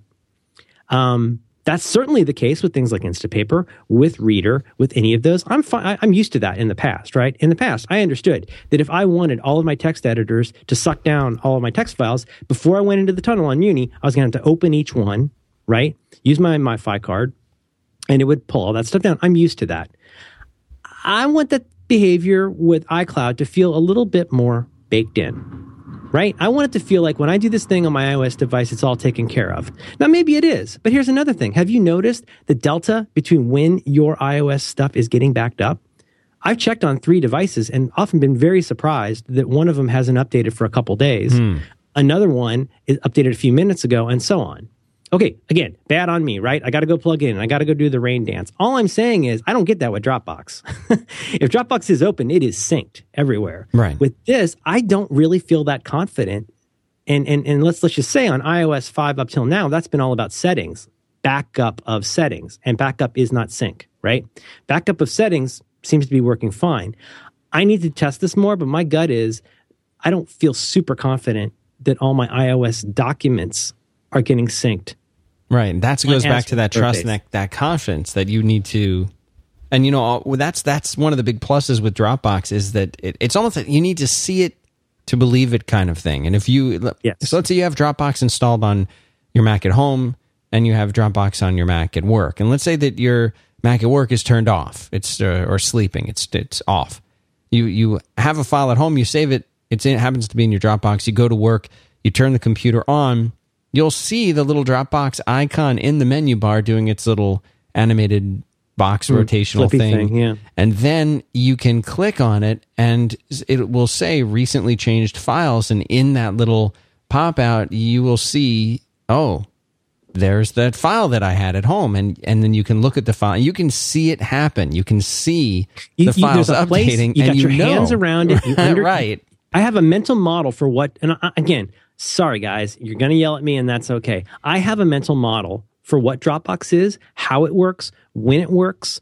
I mean, I don't. I've never seen the Dropbox server, but I have an idea in my head about how it works. And I'll give you another example. This morning, when I was sitting around trying to loosely figure out what I wanted to say today, I opened up iThoughts HD and I started typing, and then I hit a little arrow button that sent it to a folder. I said, "Save this Okay, send this to Dropbox. Okay, I'll send this to Dropbox. Do you want to send this as OPML? Do you want to send this as this? Do you want to send this as that? I said, okay, send this as an OPML document into this folder on Dropbox. Okay, you already have a folder or you already have a, a document by that name in here. Do you want to overwrite it? Yep, sure, go ahead. You know what else I can do in iThoughts HD? I can go hit a button and I can either sync or synchronize. I, I can either synchronize or update. So I can even choose in the apps that support Dropbox syncing, I can even tell it kind of intelligently who should win. On GoodReader, I can tell GoodReader to sync a folder with another folder. I know this is the kind of thing Apple doesn't want you to do, but I'm just telling you, I get that. If I've got a folder full of stuff I want to be everywhere, I do a thing like hitting save or like hitting save as, and I understand what happens. Do you think, though, in a way, Merlin, that knowing knowing that Steve Jobs had personally pi- tried to acquire Dropbox, there's an article about this. I think I don't know if it came out yesterday or today, but it tells the story from it's on Forbes.com. Should try and find it, and put it in the show notes. Uh, it tells the story of the Dropbox guys who were invited to to Cupertino, sat in the office with Steve Jobs, and and he essentially tried to buy them, and they said, uh, and at least the way the article portrays it, they were pretty sort of cocky about it. Uh, you know, no, they they didn't want to get bought; they wanted to build a really big company, and uh, and that was that you know that was sort of their their goal and their sentiment. But do you think that taking away the save as, which clearly again we know works, it works well in the context of an iOS device. Do you, do you think that this is almost a response to that to say, well, yeah, you guys in Dropbox, all of you people who want to like, you know, back in like the 2010 world, still want to move files around like a dinosaur. Uh, we don't need to bother with. Do you think it's almost a a response to that to not getting Dropbox to saying that's the old way of the old way of doing things is thinking in terms of file systems. We don't think in terms of file Right, right. systems anymore. Do you think it's almost a response to that That's or a, that that's a fantastic point and a fantastic question. To tell you the truth, I mean, I, I my answer to that would be I don't think they were formally sitting there and rubbing their hands together and going, "Ooh, we'll get those Dropbox guys." But I think I think there's a very laudable goal in place here, and th- this is where it gets nuanced. I think what they're trying to do here is freaking fantastic.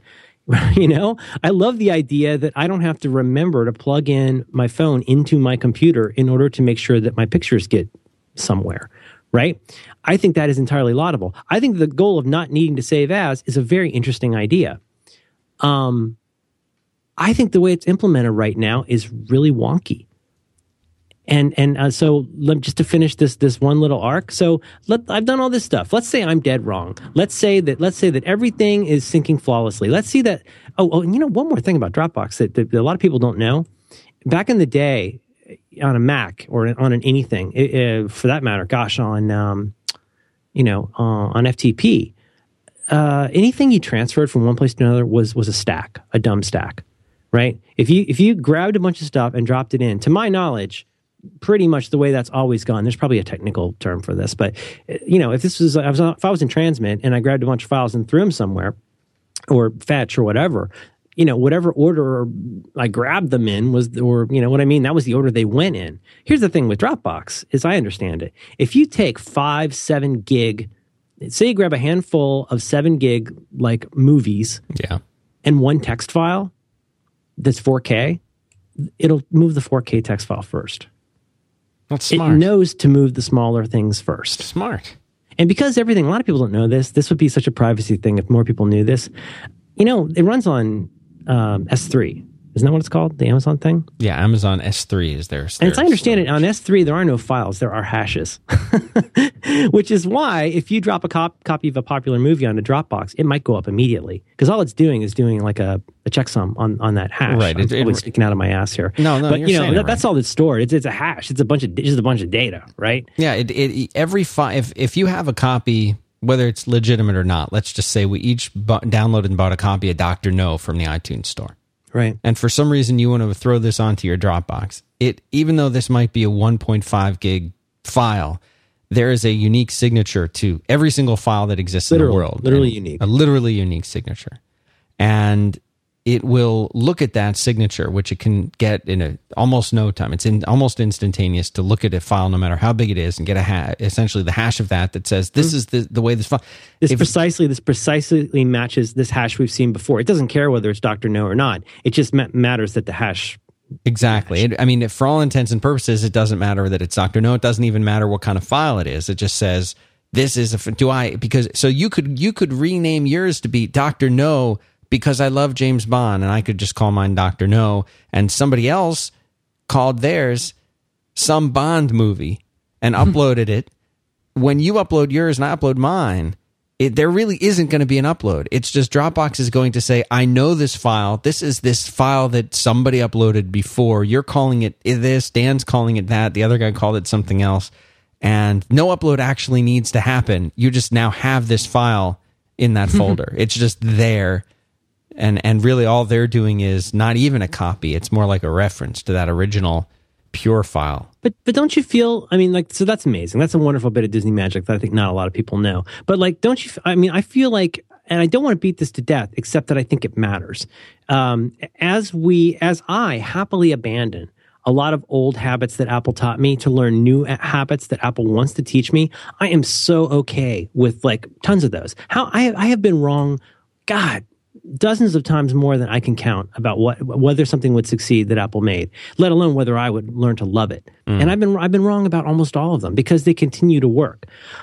All I'm trying to say is that right now, as I as I stand here today, there's there's bits of this that are not working like that, and and I, I tutored about this earlier uh, because okay, so here's here's let's continue with my iWorks, my great iWorks experiment. So I created a bunch of files on on uh, you know on my iPad and on my iPhone, and then this is how dumb I am. I, I go to I go to Lion and I pop it open and I go, huh.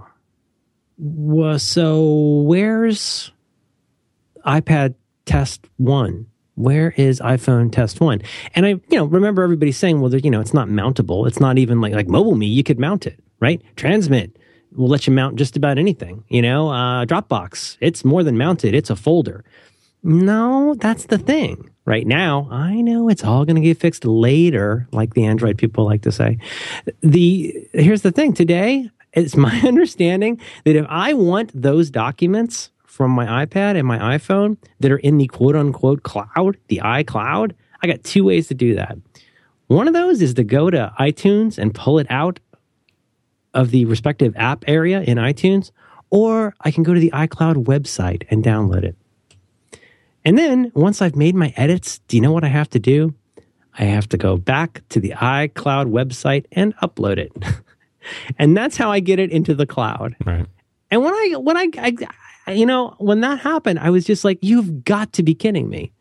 This this is you know, as, as, as stupid and as complicated and as Byzantine and Rube Goldbergian as my system might be, when I hit a button and I say send to Dropbox, I for damn sure know where it is. And do you know where it is? It's everywhere. And it's never not everywhere. and you know i guess there's something this combination this currently sort of toxic combination of huge amounts of data being pushed around being combined with a kind of a lack of trust about how i get my hands on it right have you have you tried to remove a photo from photostream yet Uh, I think you can't. I think you have to blow away the entire stream. it was a trick question so you're in new zealand and you accidentally upload a photo of your or you accidentally take an ugly picture of a family man- member that they demand be removed. Well, now you know you have it automatically set to automatically go into the photo stream. So what are you, what are you going to do?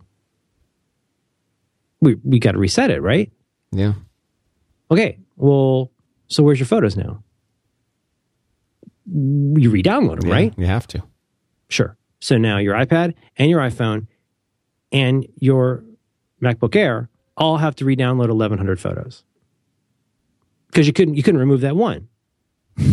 Doesn't seem right. Unless, unless, wait, when you remove them all, though, don't you start? Do they stay do they stay on your phone? Ah, yeah, I think they stay on your phone. I think the ones I think the ones you took on that device might stay on there. stay I- on there, but then all of the other ones are gone.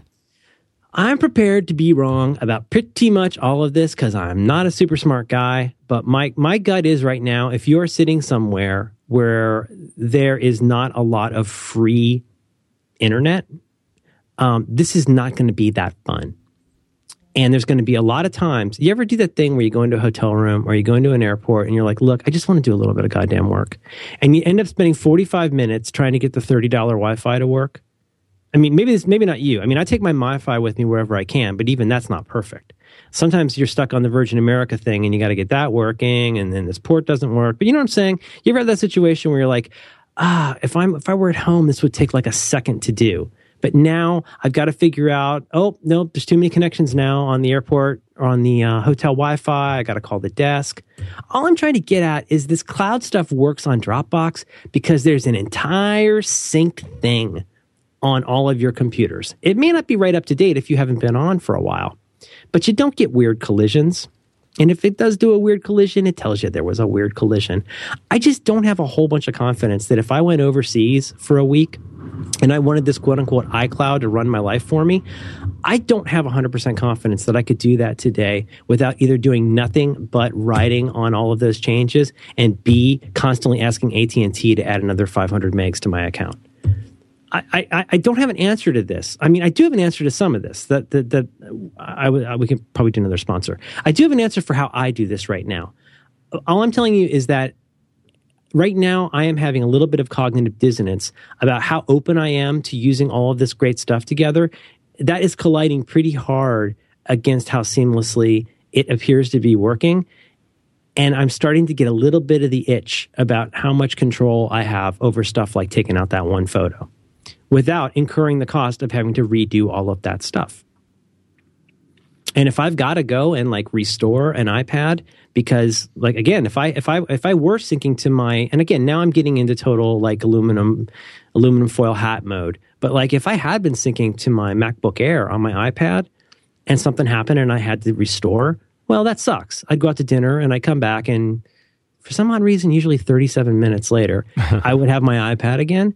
But again, if I, I, the convenience that I enjoy in San Francisco with eight eight meg uh, a second Wi-Fi is not something I can count on when that's not there. In which case, this now becomes this very costly thing that doesn't have stuff on it anymore. So, I, I, I guess I'm asking a series of questions in, in a kind of uh, uh, opinionated way, more than I'm trying to like offer a solution. But when I went in to get that iCloud quote unquote document, and I had to go to a website to get it, I, I, I was I was gobsmacked. I was I was just I was really struck by by what a dead end that is. And I asked people on Twitter what I should do, and they said, "Yeah, yeah." Uh, there's basically four kinds of replies. The first, when I said, "Is this the case?" They said, "Yes, you need to get it from the website," or they said, "Yes, you know, you could also get it from the iTunes." And and Dan, how much do you love going to iTunes to pull things off? Do, do you love going to iTunes to get things off of your iOS device right now? No, I, I don't especially love that. I don't love it at all. I mean, it's one reason I rely so heavily on GoodReader is because GoodReader can get me to every kind of server that I want. It'll pull attachments out of Gmail for me. It'll pull pull down Google Docs that I can then turn into an XLS right on the computer. It'll do all that for me. Um, so I can either go to the iCloud's web, iCloud website, or I can get it out of iTunes, or uh, I can uh, wait for iWork 12, which apparently is coming, which will help me today. Uh, or, as numerous people said, I could email it to myself. Sounds like fun. Emailing it to yourself. I don't think emailing a document to yourself is a satisfactory re- to re- response to how do I make iCloud work better.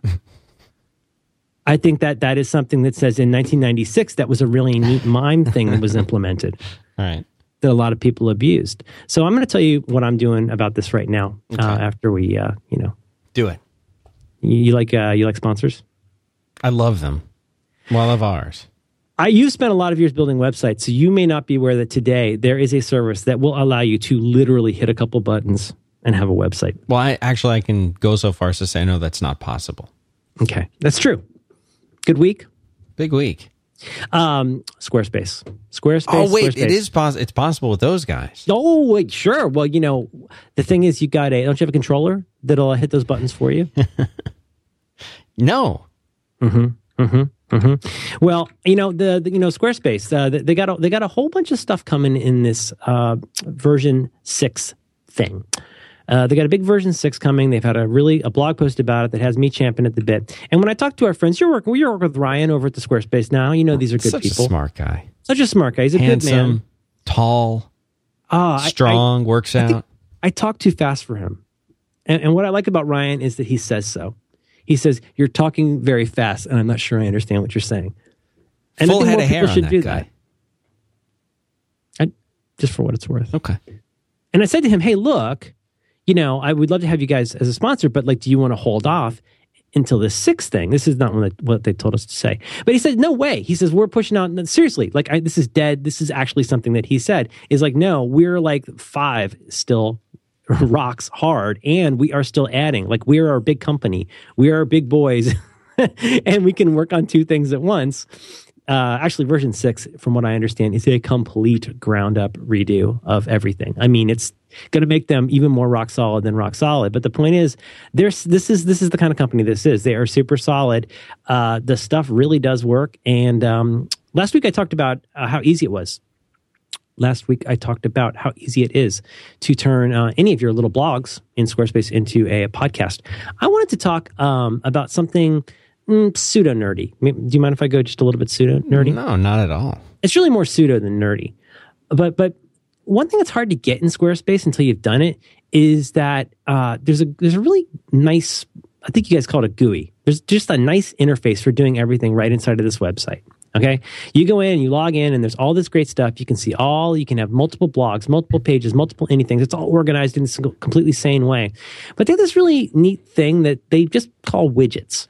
Because sometimes there's just stuff you want to do that's a widget. Now you go back to the days of the PHP nuke and you remember like what used to be involved in getting something in a side rail.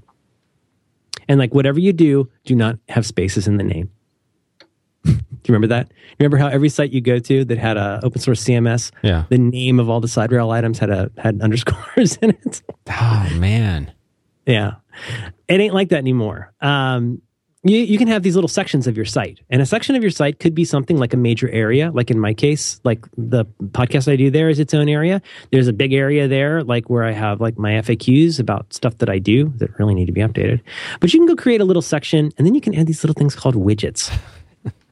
And this is so, So this is so cool. I, I wish is you guys smart. could see what i'm doing right this second. Because i go in here and i hit add a widget and i get options like do you want to add well the obvious one just a ad hoc block of text do you want to add a tag cloud for all the stuff here do you want to put in some links would you like to have an amazon list now that back in california now we can have amazon again you just enter in some ASINs and it generates a thing with photos for you. You can choose to put your RSS feeds over there. You can have them send you an email, social links, ways to log in. You can create a form right inside of Squarespace that will do stuff for you. You can show a change tracker.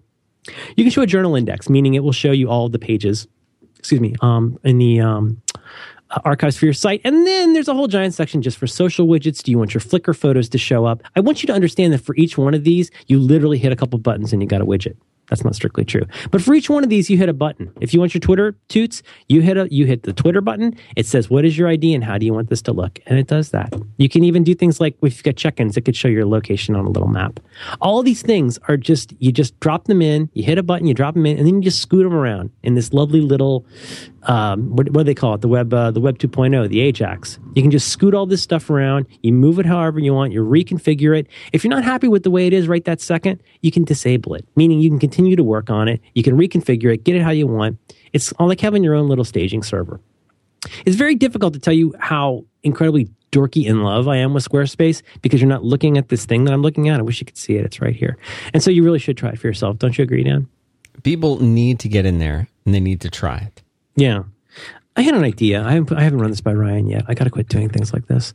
But I had this idea that um, uh, next time I start a, a blog of any kind, I'm going to do a screencast capture and show you that like it's it may not take just a couple buttons, but like you're going to go from like hi I want a website to having a website and like still have time to go get coffee before lunch. Yeah. It really it really is that simple. Now my concern with these guys like so many of these weasels that sponsor us is that they may not be doing anything special for for our audience. No, they don't. They don't like to help. They don't care about the audience either. Can I can I say two words? New York. It's the same problem with that Marco guy. Now he's in Brooklyn. Uh, these guys are, I think they're in, uh, uh, as you like to say, Manhattan. But this is actually uh, a good thing. You can go in and you can get a very special deal on this. If you go to squarespace.com slash back to work. as One word: B A C K. Well, it's kind of three words, but there's no spaces. Is it the number two or or T O? It's Yahoo spelled Y A. Remember that? Remember that joke? Back to work. We got to post that. Back 20 to work. is it 20%? Squarespace.com slash back to work. B A C K T O W O R K. There are no digits. There are no digits in Syracuse. Back to work. And what do you get out of that, Dan? I think it's twenty percent for six months. 20% off for the next six months. That's crazy. That's a crazy deal. Did you know that's almost that's almost one fifth? Is that base 10? That's in base 10, right? I think so. That's a pretty sweet gig. I use these guys. I love them. And anytime somebody comes to me, uh, and believe it or not, they do come to me, and, and and they will say, "How do I get one of those websites?" They say, "Should I get on the Facebook?" I say, "You should sooner literally tear your, tear your eyes out than get on Facebook. You should go to Squarespace, and they'll set you up. You hit a couple buttons, you got a website." Um, so I use this. I use this for my podcast. You don't like that? You think is all full of bloopy sounds. I never. I, I turned it on. I know- it sounded I know like Skype it. I connecting, so I shut it down. Had to Yeah. shut it down. I put I put a, I put a very large room echo on that as a humorous effect.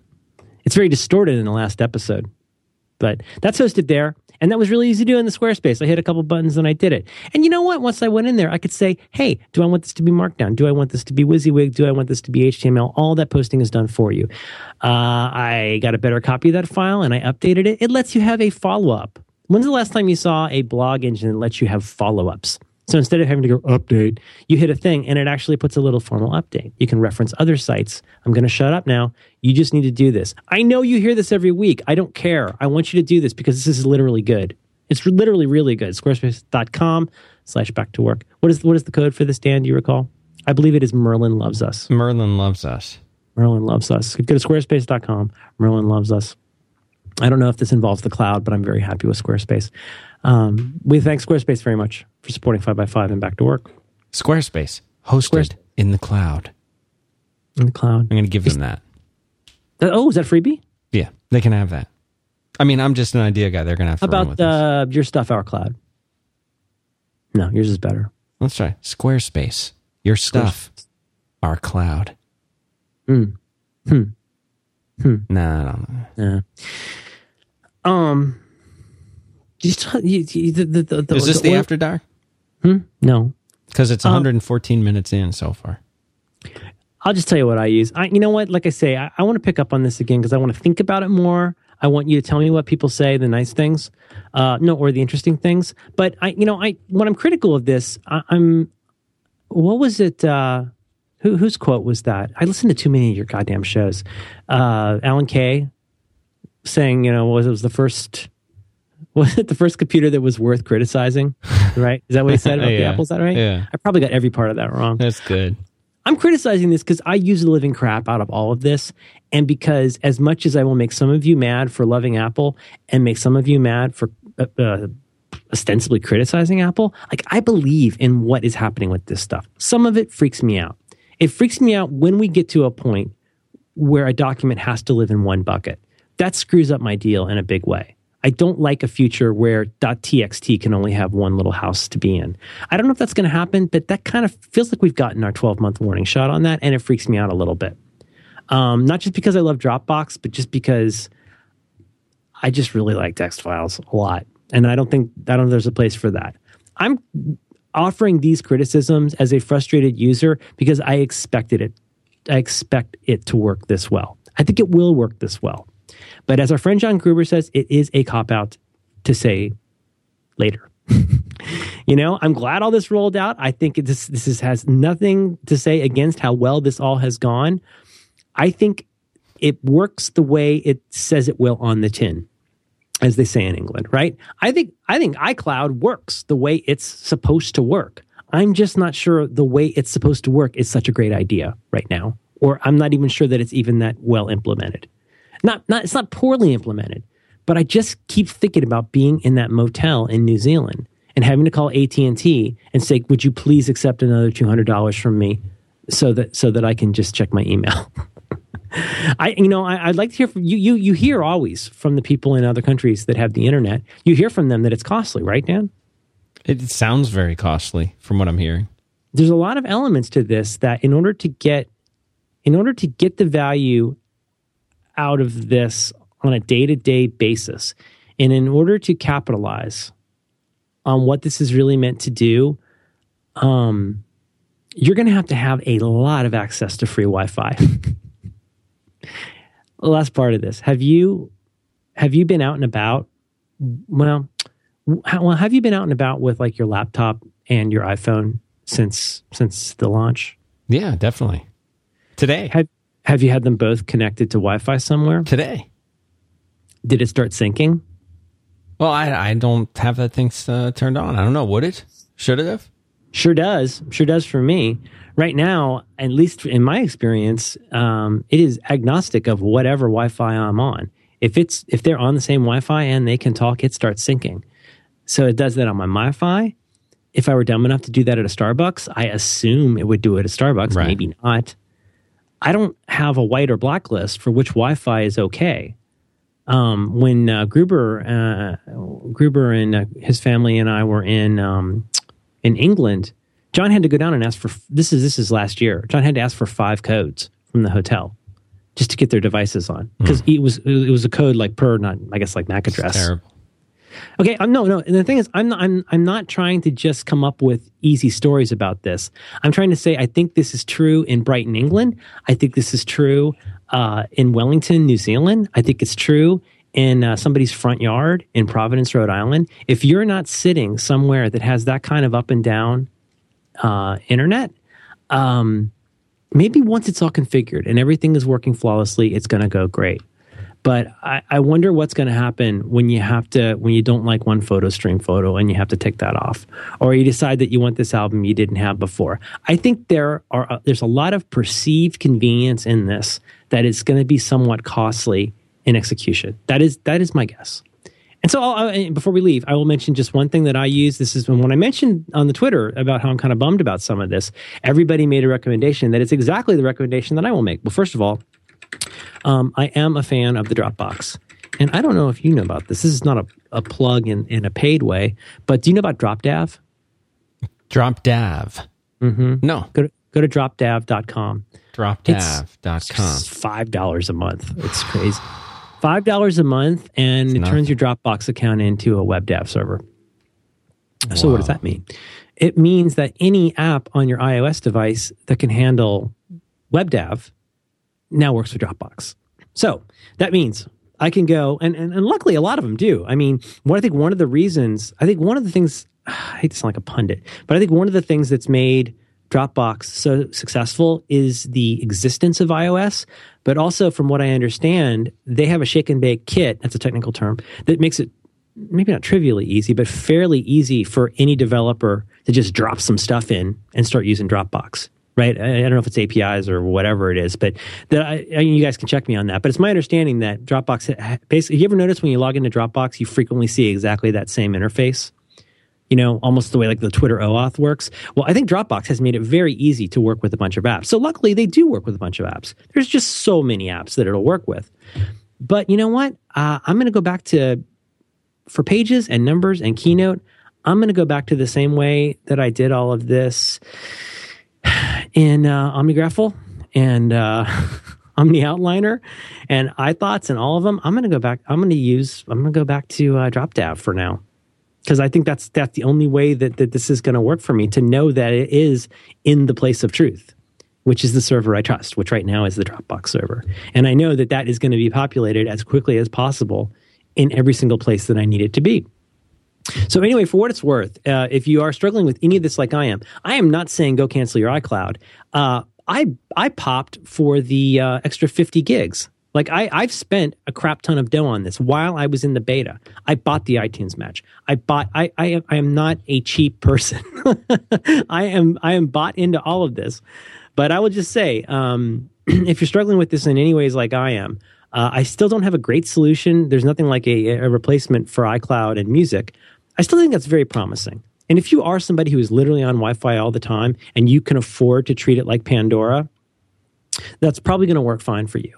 But when my kid wants to hear a song from Toy Story and I don't have my Wi-Fi with me, that's that's hurtful because I need to hear that now, right? I don't have a solution for that, but just for what it's worth, I would say if you like Drop um, Dropbox, at least have a look at DropDAV. Uh, it's a it's a really neat service, and uh, even though you know you've already you know you've already got the Dropbox in, on your Mac, but you can mount this with Transmit also for what it's worth. It does mount, or what's the other one that it's the what's the other one it used to be in your menu bar? What's that called?